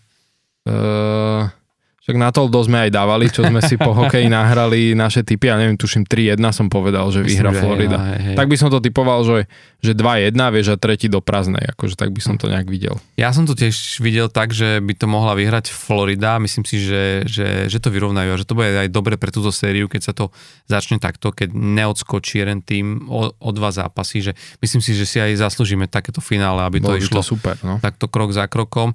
A tiež si myslím, že to bude tak, že ten posledný gol padne do prázdnej brány a ja som ale typoval na Tolde, že by to mohlo byť 4-2 pre Floridu, že presne, že to bude 3, 3, že to bude 3-2 a potom uh, do ne, prázdnej brány Neveríš to dá. brankárom? Do prázdnej, do prázdnej brány to dá Karte Ferhojgy. Ale uh, čo som chcel povedať, že u mňa kľúčom bude, ešte ja, um, podľa mňa, aj keď teda, teraz som to v zápase prispeli aj tí obrancovia gólovo, ale zase Marshall dal gól a naozaj mu, mu, mu, mu, mu strašne ide. On na to, že prvých 7 zápasov v playoff bol bez gólový, tak on odtedy, on v 10 zápasov dal, uh, teda v posledných 11 zápasov dal 10 gólov, čo je, že akože halo, vieš, že to je naozaj, že, že on, on, on je teraz momentálne akože tá hymna sila v útoku a ja si myslím, že to, čo si vravel ty, áno, ten stredaj tieto veci, ale, ale podľa mňa budú musieť, bude musieť Florida, tí obrancia budú musieť viac vystúpiť a pokryť si hráčov, ako je práve Marshall a ako je Jack Eichel. Akože Jack Eichel sa ukazuje, že hrá neskutočné play to je jeho pr- prvé playoff, hra s chuťou a to vidíš na tom ľade, on proste, to je neuveriteľné, ako on na seba naviazuje tých hráčov, jak on dokáže sa uvoľniť na malom priestore, jak je on nebezpečný na tom puku a podľa mňa Vieš, tak ako pri Edmontone sme sa rozprávali o tom, že je dôležité odstaviť týchto kľúčových hráčov, ako je Leon Dreisaitl, ako je McDavid, tak vo, vo, vo Vegas, čím nechcem umenšovať úlohu ostatného zvyšku týmu, lebo však každý prispieva rovnaký má na každej pozícii, potrebuješ niečo uhrať, ale je to o góloch, vieš, proste zápas sa vyhráva gólmi. A tie góly, máme isté percentuálne čísla o tom, a však ty si to aj spomínal, ten prínos práve Matthew Tkečaka, že na 42%. Si spomínal no. tú štatistiku, tak tuším na treťom mieste si spomínal práve Jacka Eichla, ktorý, ktorý, no, ktorý má tento, a podľa mňa to nie sú náhodné čísla, vieš, a to sa v priebehu tých zápasov nejak ukazuje a, a Jack Eichel bol aj teraz už bl, bl, blízko gólu a podľa mňa smeruje tam a Marshall Soul aj bol, aj jeden dal a ďalšie mal, mal na hokejke. Myslím si, že musí, ak nechcú, aby im odskočili na dva zápasy, Vegas, tak musí tá Florida si postražiť týchto hráčov, lebo cez nich, ako keď sú oni dvaja na náľade, tak strašne veľa sa zrazu deje a, a, a musia, musia proste si ich postražiť. To podľa mňa bude kľúč eliminovať týchto dvoch hráčov v druhom, druhom zápase, lebo akokoľvek fandím obrane Vegas, ale to bola skôr náhoda, že títo dvaja hráči, teda obrancovia, š, š, tento Shea Theodore a, a, a ale mi padne to menom Zach Vycloud. Vycloud, no, Vycloud. Že, že vlastne, že, že, že skorovali, oni vlastne využili tie momenty, ktoré, ktoré im Florida na tom ľade proste ponúkla, ale boli to strely z diálky, boli to góly, ktoré presne vznikajú týchto skrumáž, aké brankár nevidí dobre na ten puk ale také tie góly z hry, kedy naozaj sa dostaneš pre tú bránu, lebo si tam a máš ten drive, tak tie prinášajú práve títo ofenzívni útočníci a, a musí si na nich Florida skladka dávať pozor. Čiže ja typujem 4-2, 3-1, obidva typujeme Floridu, uvidíme, ako to dneska v noci, noci dopadne, ale poďme ešte rýchlo aj k ďalšiemu dianiu v NHL, pretože okrem toho, že teda už sme vo finálovej sérii, tak samozrejme ruch v rámci diania NHL pokračuje naďalej. Jednak sa dejú, jednak sa podpisujú nové zmluvy, lebo však tými si potrebujú pozaisťovať svojich hráčov a jednak ako keby prebiehať ďalej search a teda hľadanie nových generálnych manažerov a hlavných trénerov. A my sme sa na poslednej epizóde rozprávali o dvoch, e, o Andrejovi Brunetovi, e, ktorý dostal šancu v Nashville od generál manažera Berryho Troca a potom aj o Spencerovi Carberim, ktorý vlastne ako nováčik zasadol do veľmi horúcej stoličky hlavného trénera vo Washingtone Capitals a samozrejme témou dňa bol aj Kyle Dubas, ktorý E, sa nakoniec, aby sme teda upresnili, vtedy sme ešte mali čerstvú info, že by mohol byť generálnym manažérom, aj tak to bolo komunikované, som sa to už teda utriaslo a oficiálna správa je, že bude šéfom hokejových operácií v Pittsburghu a teda si hľadá ako keby e, ten svoj, e, ten svoj ďalší tím. Medzi tým prešiel jeden týždeň a zase akože sú tu ďalšie novinky. Vlastne uvoľnené miesto po Kyleovi Dubasovi, ktorý možno trochu nečakane odišiel z Toronto Maple Leafs po sezóne, kedy Toronto dokázal zlomiť tú kliatbu a dostalo sa až do druhého kola, aj keď potom teda sa muselo porúčať uh, a skloniť sa práve pred Florida Panthers, ale na úvodenú stoličku GM a netrvalo to veľmi dlho potom, ako, ako, ako sa naprobujela správa, že teda Kadubas by mohol skončiť v Pittsburghu, sa dostal Brett Treliving, mm, veľký to mák hokejový z Calgary Flames, kde pôsobil niekoľko sezón, tam bol celkom dlho, nie? Mm. Že zrazu ako keby máme na poste ďalšieho kanadského týmu, akoby generálneho manažéra, ktorý prichádza z kanadského týmu. A mnohí vraveli, alebo keď teda komentovali e, toto rozhodnutie, tak vraveli, že to nie je až také veľké prekvapenie že práve Brad Tralevin, ktorý bol autorom tej, toho najdiskutovanejšieho obchodu minulej sezóny a to prechodu práve Matthewa Kečaka z Calgary na Floridu a príchodu Jonathana Huberdo a Mackenzieho Vigera do, do Calgary, tak vlastne tento človek sa dostáva na pozíciu asi najsledovane, minimálne pokiaľ ide o, o Kanadu, či sa môžem baviť, že možno Montreal by bola, stále si myslím, že to Toronto má keby v niečom ešte takú zaujímavejšiu pozíciu. E, pre teba to bolo prekvapenie, alebo, alebo ty, ty si to tak bral, že, že, že, že asi tento človek... Lebo v istom momente už bolo jasné, že Brad Treliving e, vo Flames proste končí uh-huh. A špekuloval sa, kam by mohol ísť, ale toto asi bola tá najlogickejšia voľba. E, je to tak, že ono aj v podstate hneď ako bolo jasné, že Brandon Shanahan v Toronte uh, pustil Kyla Dubasa, respektíve, že mu nena, nenavrhol, neponúkol novú zmluvu, tak, uh, tak hneď vyšli ako keby, že špekulácia, dohady, že práve Brad Trilliving bude nový GM v Toronte. Takže ani ma to neprekvapilo, musím povedať, a dokonca si myslím, že je to niečo, čo to Toronto možno aj potrebovalo, lebo tak ako sme videli pri Calgary, tak e, Brad Trilliving sa nebojí ako keby, že robiť také e, väčšie zásahy do týmu a je ako keby, že aj od, odvážny e, pri rôznych výmenách a pri prestavbe týmu.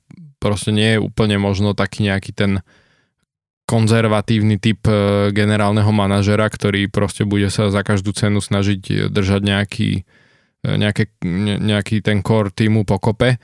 A tak ako sme sa bavili vlastne už aj potom, keď Toronto vypadlo, že je to možno práve niečo, čo to Toronto potrebuje, že trošku nový impuls, že trošku aj tu aj ten core toho týmu možno rozpustiť a a skúsiť spraviť nejakú väčšiu výmenu, lebo videli sme, že Kyle Dubas e, pri trade deadline pekne doplnil ten tým.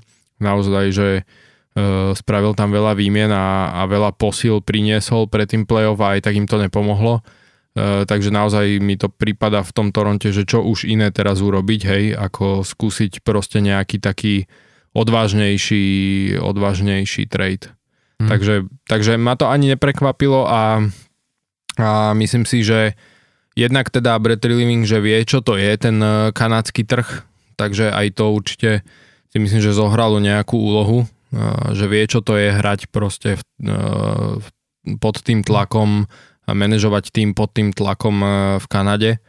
A... 9 rokov boli, na teraz som to mm. pozeral, 9 rokov bol v Hej. Calgary, či to je akože fú, to je skoro jedna dekáda, vieš. Hej no. A a proste, že neboj sa robiť nejaké odvážne výmeny a to a, a hovorím a myslím si, že to je niečo, čo to Toronto potrebuje, takže mm. Som zvedavý reálne, e, že ako si, ako si s tým poradí. Mhm.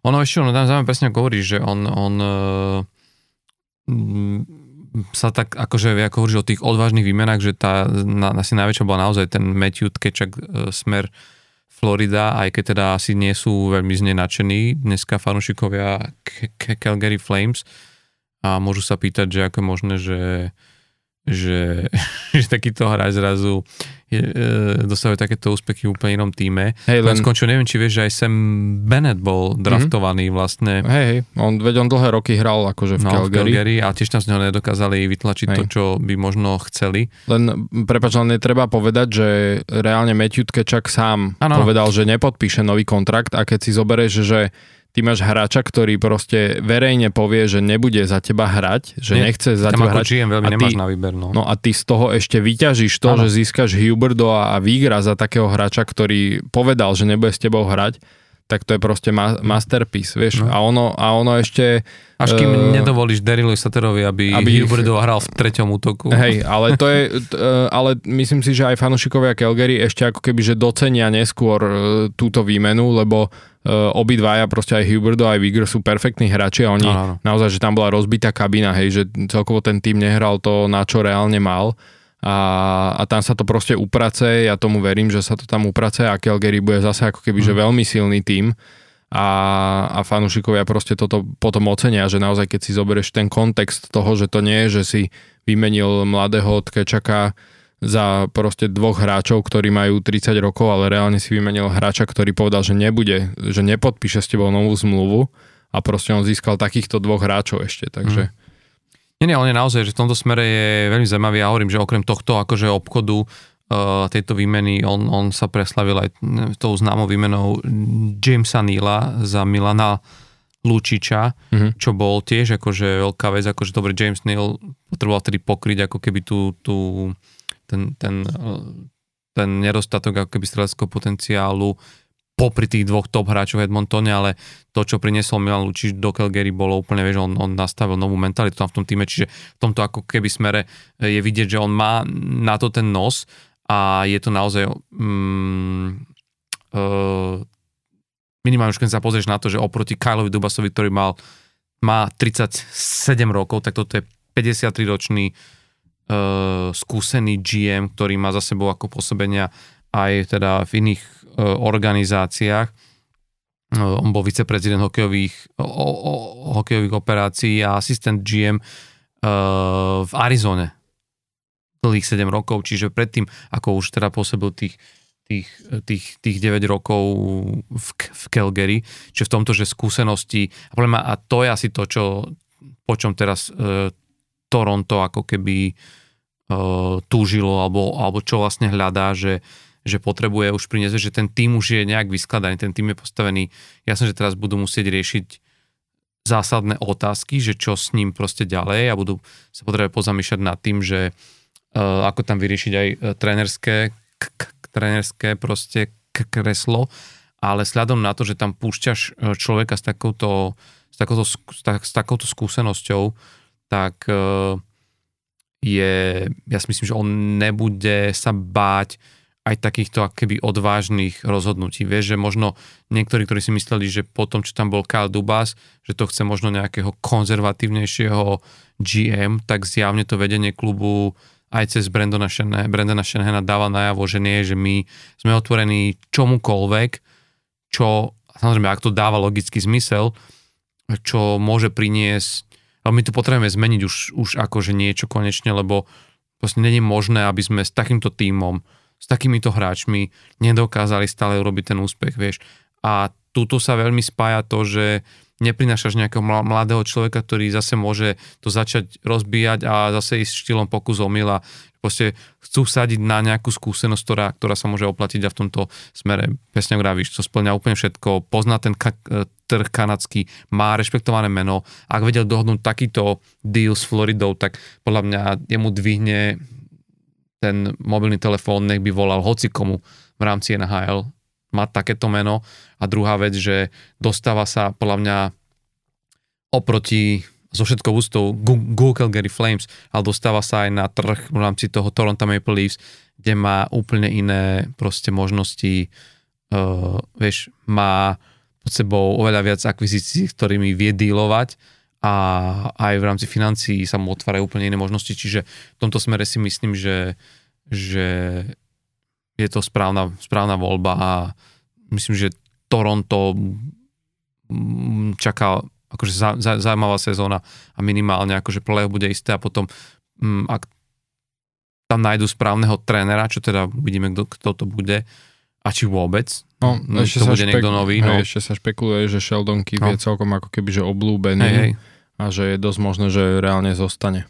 Hm. Takže ale, ale každopádne akože bude, bude to musieť vyriešiť, bude to musieť roz, rozhodnúť práve on a rozseknúť práve on. Nehovoriac o tom, že sa budú baviť o tom, že čo vlastne s tými, s tými hráčmi. Takže v tomto smere akože... Hlavne s Ostonom Matthewsom, no. ktorému končí zmluva budúci rok. No. Ale tak tam si myslím, že akože nepodpísať takéhoto hráča, ak by ho pustili, tak, m, mm, tak či tak to bude vyhra pre ten tým, lebo za ňo si môžeš vypýtať naozaj, že čokoľvek zo si ktorého týmu. Uh, Hej. O, okrem voľby v prvom kole drafte Shikega tento rok a, a okrem Conora McDavida. Hmm. Hej, ale stále je to o tom, že ty nevieš, že či... No, vieš, ale stále nevieš o tom, že či by... Uh, áno, ale máš pravdu, áno, že ten Vieš, ale ten Conor Bedard je stále ešte nepopísaný kus papiera v niečom hey, ale nevieme, NHL. za nič. A tu máš hotového 60-golového strelca, ktorý tiež môže byť, akože vieš, e, začiatkom novej éry. Ale každopádne je, je, je, je, to, je to veľká vec. Uh, Kyle Dubas v Pittsburghu je ako keby tiež zaujímavá voľba. Myslím si, že on presne potreboval to, čo, čo, čo momentálne dostal. Široké, široké pole pôsobnosti. Neviem, či si zachytil na 7 rokov ho podpísalo, čo mnohí teraz vravia, že fúha, že... Hodne dlhá doba. Hodne dlhá doba, ale ja si myslím, že v niečom, akože keď už dostaneš nás do svojho akvária takúto rybu, tak jednoducho je, je blbosť to podpisovať na rok, dva, lebo čo za taký čas stihneš urobiť. Je to, mla, je to no. mladý GM, ktorý má už niekoľko rokov za klobúkom, akože v rámci uh, svojej, svojej práce. A ja si myslím, že tých 7 rokov hovorí niečo o tom, že oni chcú ako keby s ním vyskúšať ešte niečo, niek, akože urobiť, že pokúsiť sa ešte o nejaký ten playoff run aj s touto akože veľkou trojkou, Crosby, Letang, Malkin, ale zároveň podľa mňa s ním už rátajú aj ako s takým tým tranzitným manažerom, ktorý má previesť ten tým. Podľa mňa toto boli tie rozhovory, že ktorý má pre, preniesť ten tým tým uh, prechodným obdobím smerom k tomu rebuildu, vieš, lebo keď niekoho podpíšeš na 7 rokov, no 7 rokov už možno Sidney Crosby ani nebude hrať, vieš, čiže... To asi určite. To už by mal 42. A? Čak môže za Arizonu v štvrtom útoku. Ale... Kamarát, uh... dám čokoľvek, čo chceš za to, že 42 rokoch vám ešte bude súkať vo Filadelfii proste góly. Ale to je... Do, do prázdnej, to, to je jeho špecialita. To je debata na inú tému. ale, ale uvidíme ešte, ja som zvedavý ešte, koho si Kaldubas vyberie ako generálneho manažera, lebo tak ako hovoríš ty, že to, že to má na 7 rokov, tak skôr by som si typol, teda ak by to bolo tak, že chce ešte, chcú ešte skúsiť s touto garnitúrou niečo spraviť a potom nejaký ten rebuild, tak to by som videl aj na dvoch reálne generálnych manažerov, vieš, lebo presne, že väčšinou máš typovo tých generálnych manažerov jedného takého, ktorý skôr doťahuje už vyskladané týmy e, k nejakému úspechu a potom máš ten druhý typ, no. že skôr takého, ktorý proste mladých hráčov vie ako keby koučovať a spraviť z No a veď, ale oni tým, že z neho robili šéfa hokejových operácií, tak vlastne ho si mohli dovoliť na takúto dlhodobú podpísať, lebo oni môžu kľudne teraz zobrať na dva roky alebo na tri ešte nejakého GM, s ktorým hmm. a s týmto GM sa pokúsiť ešte niečo urobiť, kým sú tam títo traja hráči Hej. a potom vlastne na ďalšie 4 alebo 3 roky podpísať manažera,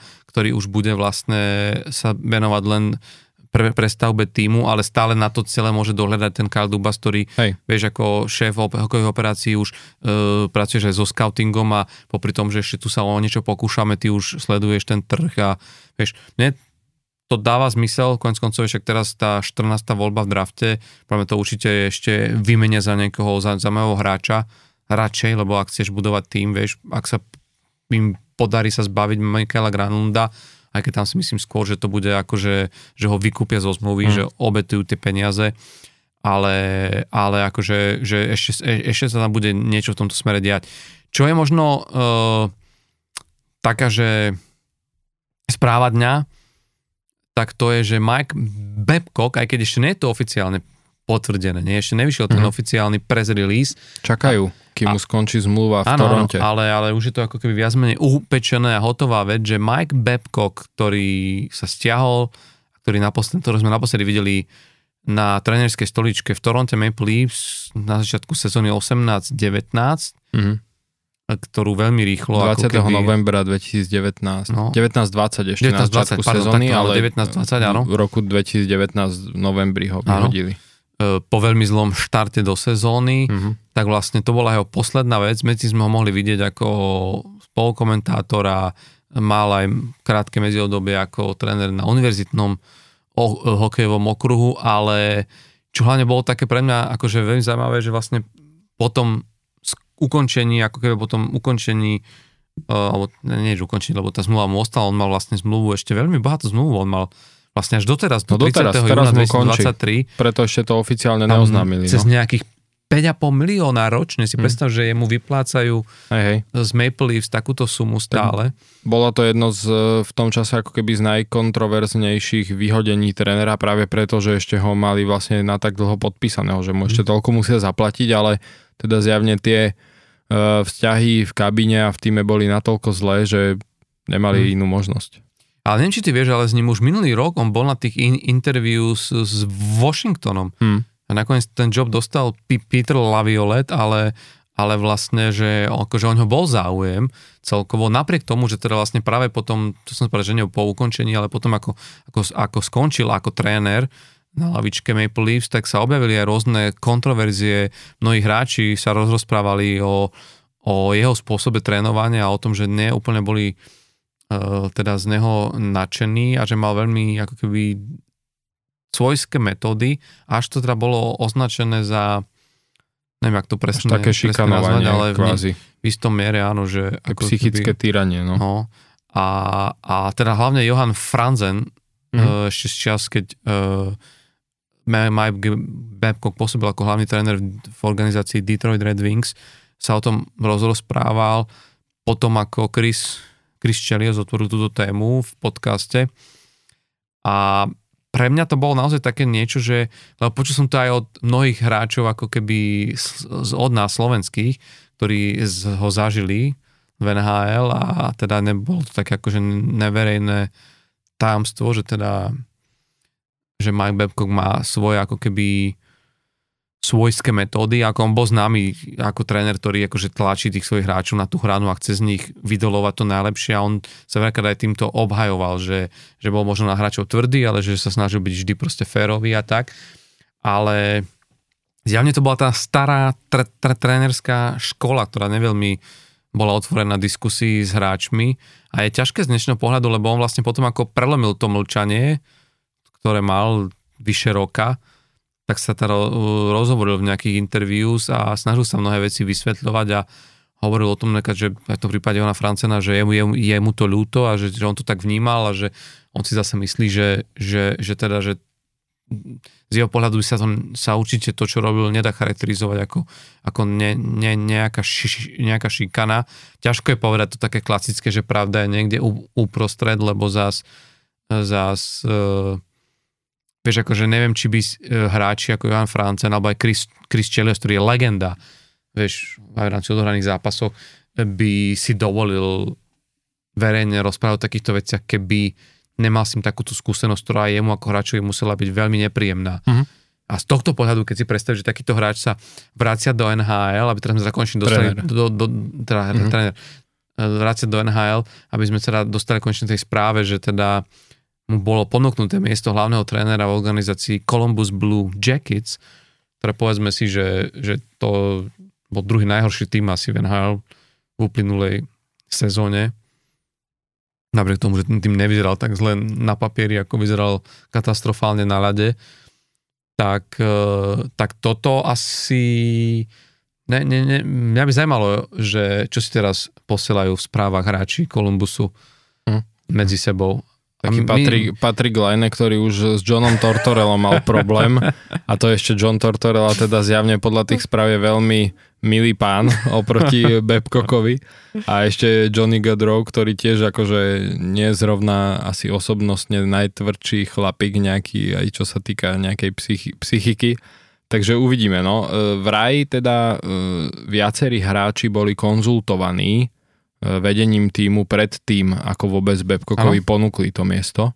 Takže vraj sa s viacerými názor, hráčmi bavili, že čo si o tom myslia. Ale to je super, to už ukazuje trošku takú tú novú kultúru v NHL, že už Hej, no. záleží na to. A hlavne a vieš, asi nechcú, aby sa im zburila šatňa, no, však to, to nepotrebuješ. Hlavne keď máš, e, keď si s, s Johnny Gaudreau podpísal kontrakt len minulý rok na 8 rokov a proste ten hráč ti tam teraz 7 rokov ďalších bude hrať, tak asi chceš to s ním trochu odkonzultovať ale som zvedavý, no, akože e, minimálne aj čo mal vlastne e, s Mitchom Marnerom e, ten kvázi konflikt v Toronte, kedy Mitch Marner ako mladý hráč bol, bol ako keby Mikeom Babcockom donútený napísať zoznam všetkých jeho spoluhráčov a zoradiť to podľa toho, ako si Mitch Marner myslí, že sa snažia a koľko toho dávajú tomu na tréningu a v zápasoch a potom tento zoznam zobral a ukázal akože tým spoluhráčom, tak to tiež akože v kabine spraví e, asi trošku šarapatu. Aj sa potom vraj akože teda Marnerovi za to ospravedlnil, ale teda to je naozaj že taká praktika, že mhm. neviem, že čo tým chcel zrovna docieliť. Takže no. uvidíme, no. Ono, vieš, som paradoxne, ja som čítal ten rozhovor uh, s Babcockom, ktorom ho vlastne konfrontovali aj práve s touto vecou hľadne Miča Marnera a on tam hovoril, že teda to je samozrejme jeho verzia, Hej. Že, že teda ono to reálne, podľa ne, teda podľa, z jeho verzia je tá, že to bolo tak, že vlastne on potreboval v rámci na to, aby že to celé vzniklo tak, že potreboval namotivovať, aby sa ako teda ohodnotil sám, že to je bežný ako keby tre, e, psychologický tréningový proces hráčmi, že kde sa vidíš v rámci týmu a na čom by si mal zamakať, aby si sa... A samozrejme, že e, Mitch Marner tak, takéto niečo spísal, že dal tých hráčov dokopy. A potom vlastne mm, na to stretnutie po ňom prišiel nejaký iný hráč, Toronto Maple Leafs a s ním sa zase rozprával o tom, že kde je jeho miesto a takto. A potom ako keby mu chce povedať, lebo však sa pozri, hej aj, že pozri sa, jak, že kde, kde sa vidí myč a že proste by, že kde, aký, aký, aký, aký má priestor ešte na zlepšenie. A vlastne on sám priznáva, že urobil chybu, že vôbec nejakému inému hráčovi ukázal niečo, čo malo ostať len medzi ním a trénerom, ale teda Mike Babcock tvrdí, že nikdy nevyšiel s tým zoznamom pred hráčov a že by to niekde vyvesil a ukázal, že, že samozrejme, že to, že to videl už iný hráč, ktorý o tom potom mohol v kabine rozprávať a mohol to posunúť ďalej, hoci len, vieš, e, mimo Miča Marnera, že mu, že mu to mohlo mm, ako keby veľmi uškodiť a urobiť to a to samozrejme potom to inak vyzerá a znie keď sa ti pozachrbačie, že tento ťa dal ešte pod seba, alebo, ten, alebo hmm. myč si myslí, že si úplne najhorší v tom, čo odvádzaš na tréningoch a na zápase a bla bla, tak áno, vie to vyrobiť toto a on potom ako ich spätne hovoril ten Mike, Mike Babcock, že ako svoju najväčšiu chybu vidí, že mal to v kabine rovno proste povedať, že urobil on ako tréner takúto chybu a že uškodil týmto Mičovi hm. a zobrať to na seba, že toto vlastne neurobil, ale že aj kvôli tomu, že keď sa bavil s Mičom Mardenom, že aj, že aj Mitch Marner to odmietol. Kde je dneska pravda, to už je samozrejme akože na toto, ale minimálne pre mňa bolo zaujímavé vidieť, že Mike Babcock hovoril o tom, že, že samozrejme ako tréner, že vidí aj teraz, jak mal tú dlhšiu pauzu od hokeja, že, že sa snažil vždy aj po každej po, po každej jednej sezóne robiť to, že urobiť si taký svoje, ako nejaký, takúto, nejaké to review samého seba, že ty sa musíš akoby vždycky posúť ako tréner, že aj po tej taktickej stránke, aj po tom, ako vnímaš hru, aké systémy chceš hrať a že vlastne, že k tomu ako keby začal pridávať aj to, že posúvať sa aj po tej ľudskej stránke.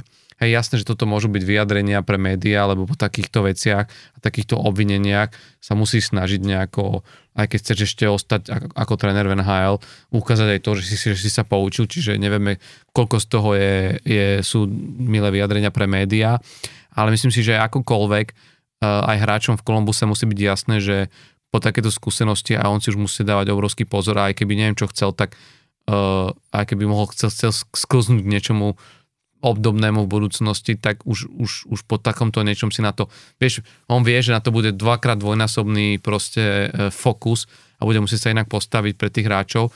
A asi aj tá dlhá pauza od toho hokeja, on vravil, že bol s rodinou, že bol s manželkou, že snažil sa, sa viac ako času stráviť uh, aj tak v ľudských týchto uh, komunikáciách o tom, že kto vlastne je a, a čo možno robí zle, čiže aj tomu možno mohlo, mohlo niečo dať, lebo ako tréner zase povedzme si, že má za sebou obrovské úspechy, že konec koncov priniesol, priviedol Detroit Red Wings k Stanleyho poháru.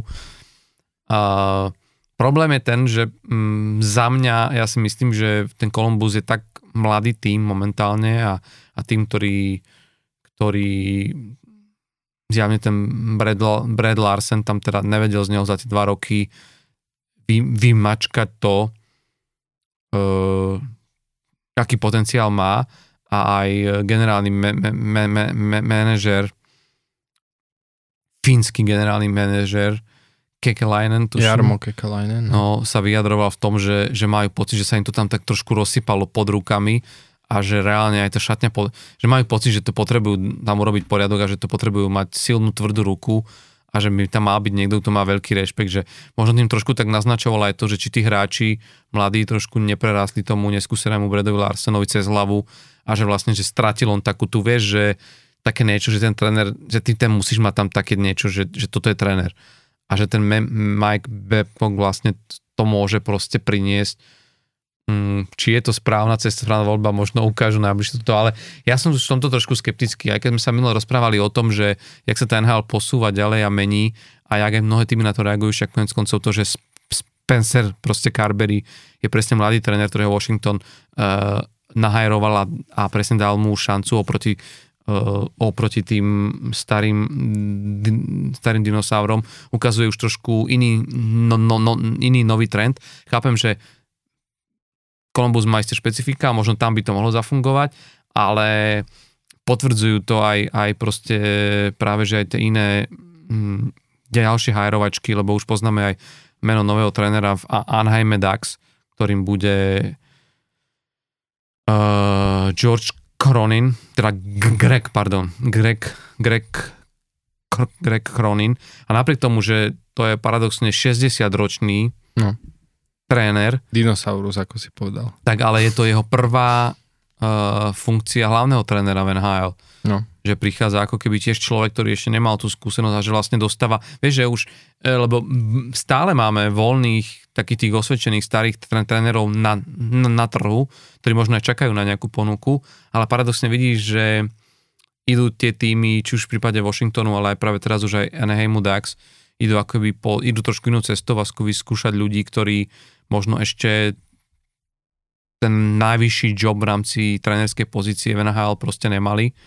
A Greg Cronin tiež teraz posledných 5 rokov strávil na farme Colorado Avalanche, kde teda asi odvádzal kvalitnú robotu a, a za mňa akože je to asi správne rozhodnutie Peta Verbíka ako generálneho manažera, že, že chce priniesť ako keby zmenu, vieš, že ten Enheim má tiež to presne to isté. Kopec mladých hráčov, uh, je tam náš Paolo Regenda, je tam Trevor Zegers, um, teraz draftovala Loteria im prisudila druhé miesto, čiže mm. vlastne po Conorovi Bedardovi budú ťahať ako druhý, je tam kopec zaujímavých hráčov, čiže zjavne tam prinesú akože aj veľa mladého talentu a že chcú nechať niekoho, kto by mal pracovať a práve ten Greg, Greg Cronin mal vlastne z tej farmy v Colorede presne to za tých 5 rokov. Prácu s mladými hráčmi, ktorých posúvaš ďalej na, na tú level NHL, čiže je to presne ten tranzitný typ trénera, ktorý, ktorý s týmto mladým tímom by možno vedel, vedel pracovať. A je to úplne iná stratégia ako v prípade Columbusu Blue Jackets, kde, kde zase cítia možno, že by to potrebovalo nejakú tvrdú ruku a starého skúseného trénera. Hmm. Uvidíme, no, lebo podľa mňa Blue Jackets není tým, ktorý, jak sme sa bavili, že potrebuje manažera, ktorý už ich má len, vieš, dotiahnuť do toho playoff a už ich nastaviť na to playoff. Ja si myslím, že tam je tiež ešte obrovské množstvo roboty ja neviem, či Mike Babcock je práve človek, ktorý je na toto stavaný. No. To uvidíme, no a hlavne pri tom Babcockovi, ako si spomínal, že on sa že si myslíš teda, že je dosť možné, že sa ako keby že zmenil a poučil z toho svojho správania, len presne na druhú stranu, že on e, v 1300 zápasoch mal 700 výhier a otázne je, že ak sa aj zmenil a nejako upravil ako keby to spo- svoje správanie, že či E, bude vedieť z tých hráčov vyžmykať to, čo vedel možno v minulosti, e, keď mal ten proste prístup taký svojský a že bol tak sám sebou, hej, takže to je druhá vec, no.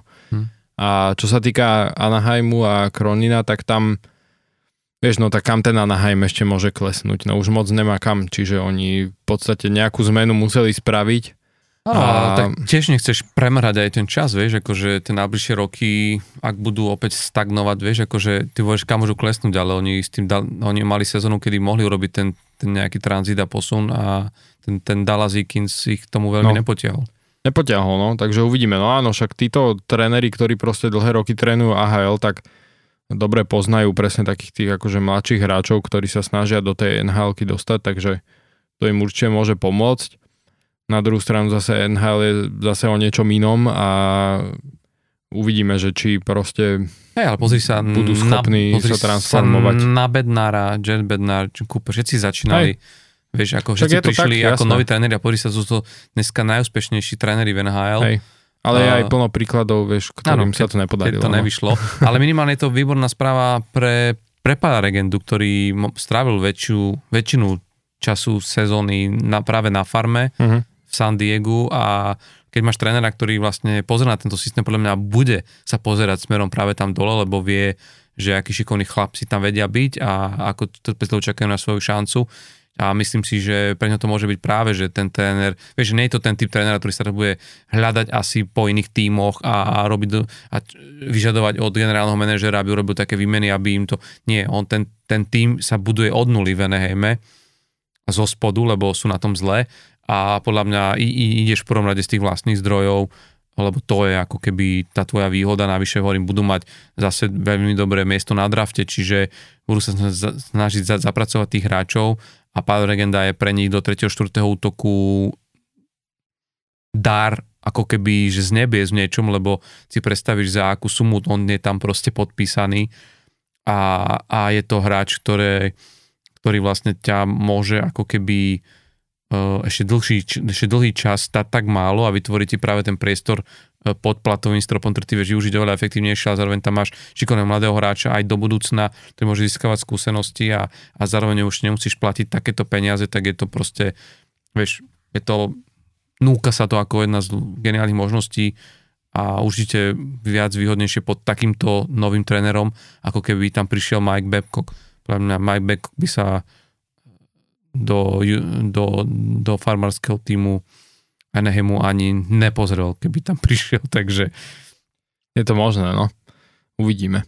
Ja som zvedavý, že či sa niekde, e, to je môj taký tajný tip na toto leto, že e, očakávam, že sa, respektíve nie, že očakávam, ale som zvedavý, e, či sa niekde na nejakej lavičke trenerskej neobjaví aj Patrick Roa sa nevráti do NHL. Mal teraz, teraz výbornú sezónu. Vyhrali Memorial Cup a, a celkovo však on mal dobré výsledky aj s Coloradom, ano, keď ano, tam ja bol ho a sám, ako a sám vlastne odišiel, keďže mm, mal pocit, že sa tam nie potom úplne pohodol, po, proste nejakým spôsobom uh, dohodol s, uh, s vedením uh, vtedajším v Kolorade, s Joeom Sekikom a podobne.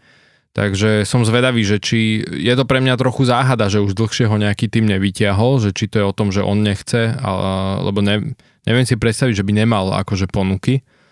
Uh, ale neviem, mám proste taký vnútorný pocit, že aj teraz ako uh, však tie posledné sezóny trénoval potom ten Quebec Ramparts a teraz s nimi vyhral aj ten Memorial Cup, tak trošku mám taký vnútorný pocit, že mohol by mať uh, kebyže tú ambíciu sa do tej NHL vrátiť na trenerský post a ukázať niečo aj tam. Hm.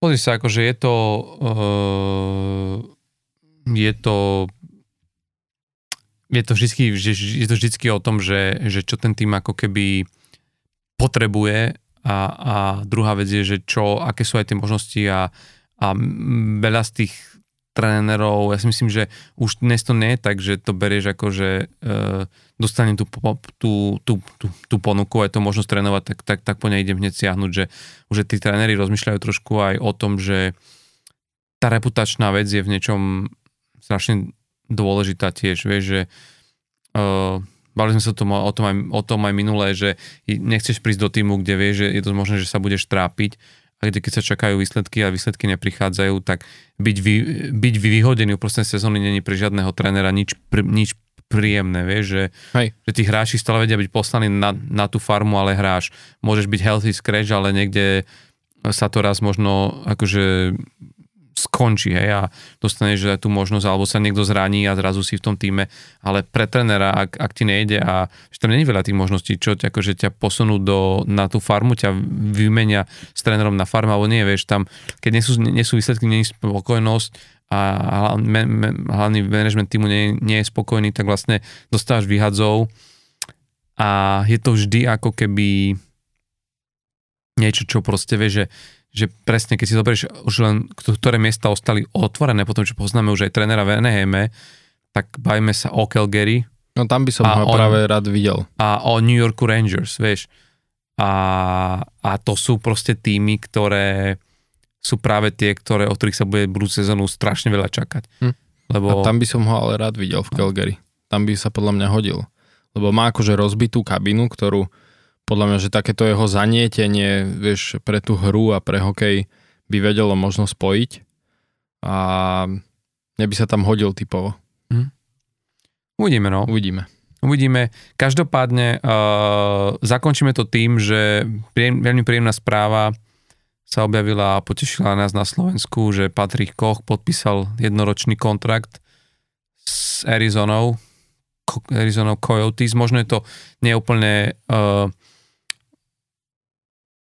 vytúžená destinácia pre niektorých hráčov NHL, bavíme sa o tom ako na tom Florida, teda Arizona, kto vie, či vôbec ešte bude na, na mape NHL o rok, o dva, ale stále je to cesta do NHL. A na druhú stranu môžeš tam dostať viac priestoru práve. No. Taký mladý hráč, akože nový hráč, že môže práve ako keby pre ňoho to môže byť lepšie, že v systéme bude spoluhráčom nášho, teda už ďalšieho hráča, ktorý má za sebou debut v NHL práve v tomto drese Miloša Kelemena, dokonca sa tam aj stretne s brankárom Karolom Vejmielkom, s ktorým kedysi hral v Českej extralige za Kometu Brno v sezóne 2015-17, čiže, čiže minimálne majú ako keby, že sa poznajú uh, z tohto, z tohto obdobia, no a uh, je to akože príjemná vec, už len, už len už kvôli tomu, že je to možno ďalší slova, ktorý sa môže objaviť v NHL, pre našu pre, pre náš hokej vynikajúca správa a je to obranca.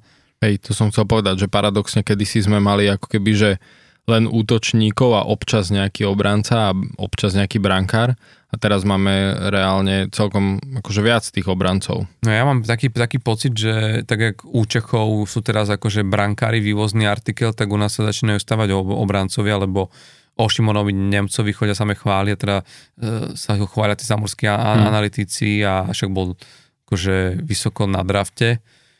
A nehovoriac o tom, že, že máme v systéme, ako generál Martin Fehervári a Erik Černák sú vysoko cenení obrancovia vo svojich tímoch. A, a myslím, že tú celú cestu tak trochu otvoril práve z, z, z Denochára, ktorý ako prvý slovenský hráč, práve ako obranca s kapitánskym C dvíhal na hlavu Stanleyho pohár, čož je akože že veľká vec a nemusíme sa baviť o Višňovskom, Andreju Sekerovi a ďalších skvelých našich obrancov, takže myslím si, že toto začína byť taký náš slovenský trademark a verme, že, že, že, že to ostane. No a uh, dal by sa baviť ešte o všeličom inom, lebo um, aj Cole Caulfield podpísal zmluvu, ale to by som si nechal do ďalšieho podcastu, lebo o týždeň sme tu opäť a uh, určite sa dá ten čas podpíšu ďalšie zmluvy, tak si ich budeme môcť aj dať, dať do nejakého doporovnania a možno, možno nás niečo aj prekvapí, pretože uh, určite ne všetci hráči podpíšu tam, kde uh, momentálne sú a nehovoriac o tom, že sa nám o, o chvíľu otvorí okno aj na vykupovanie zo zmluv. Uh-huh takže to ešte možno budú zaujímavé veci. Lebo... Pred draftom sa toho no, ešte, čo to udeje. No, takže e, čaká nás toho veľa, ale každopádne nás dnes noci čaká druhý zápas v finále, tak si ho nenechajte ujsť. Bude to ešte stále vo Vegas a my uvidíme, že či sa podarí odskočiť na dva zápasy hráčom Golden Knights, alebo sa Florida vráti naspäť do hry a vyrovna sériu na 1-1. My tu budeme o týždeň opäť, aby sme to všetko zhodnotili a porozprávali sa o tom, čo sme si mysleli a či dopadli správne naše typy. Mm-hmm. No a môžete nás samozrejme ako vždy počúvať na všetkých svojich obľúbených podcastových platformách, rovnako aj v Denníku N, v jeho aplikácii a takisto na Tolde, takže sledujte nás všade, kde nás poznačkou Off the Ice a menami Palo Tehlar a Tomáš Hudák môžete nájsť.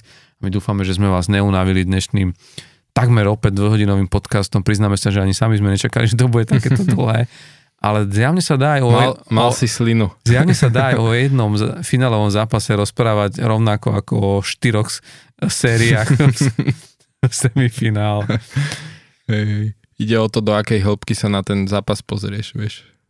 No, tak snad sme neboli tento raz až príliš, príliš hlboko, vraciame sa naspäť na hladinu a vy sa dúfam eh, vrátite k nám opäť o týždeň. Majte sa pekne, toto bolo Off the Ice. Čaute.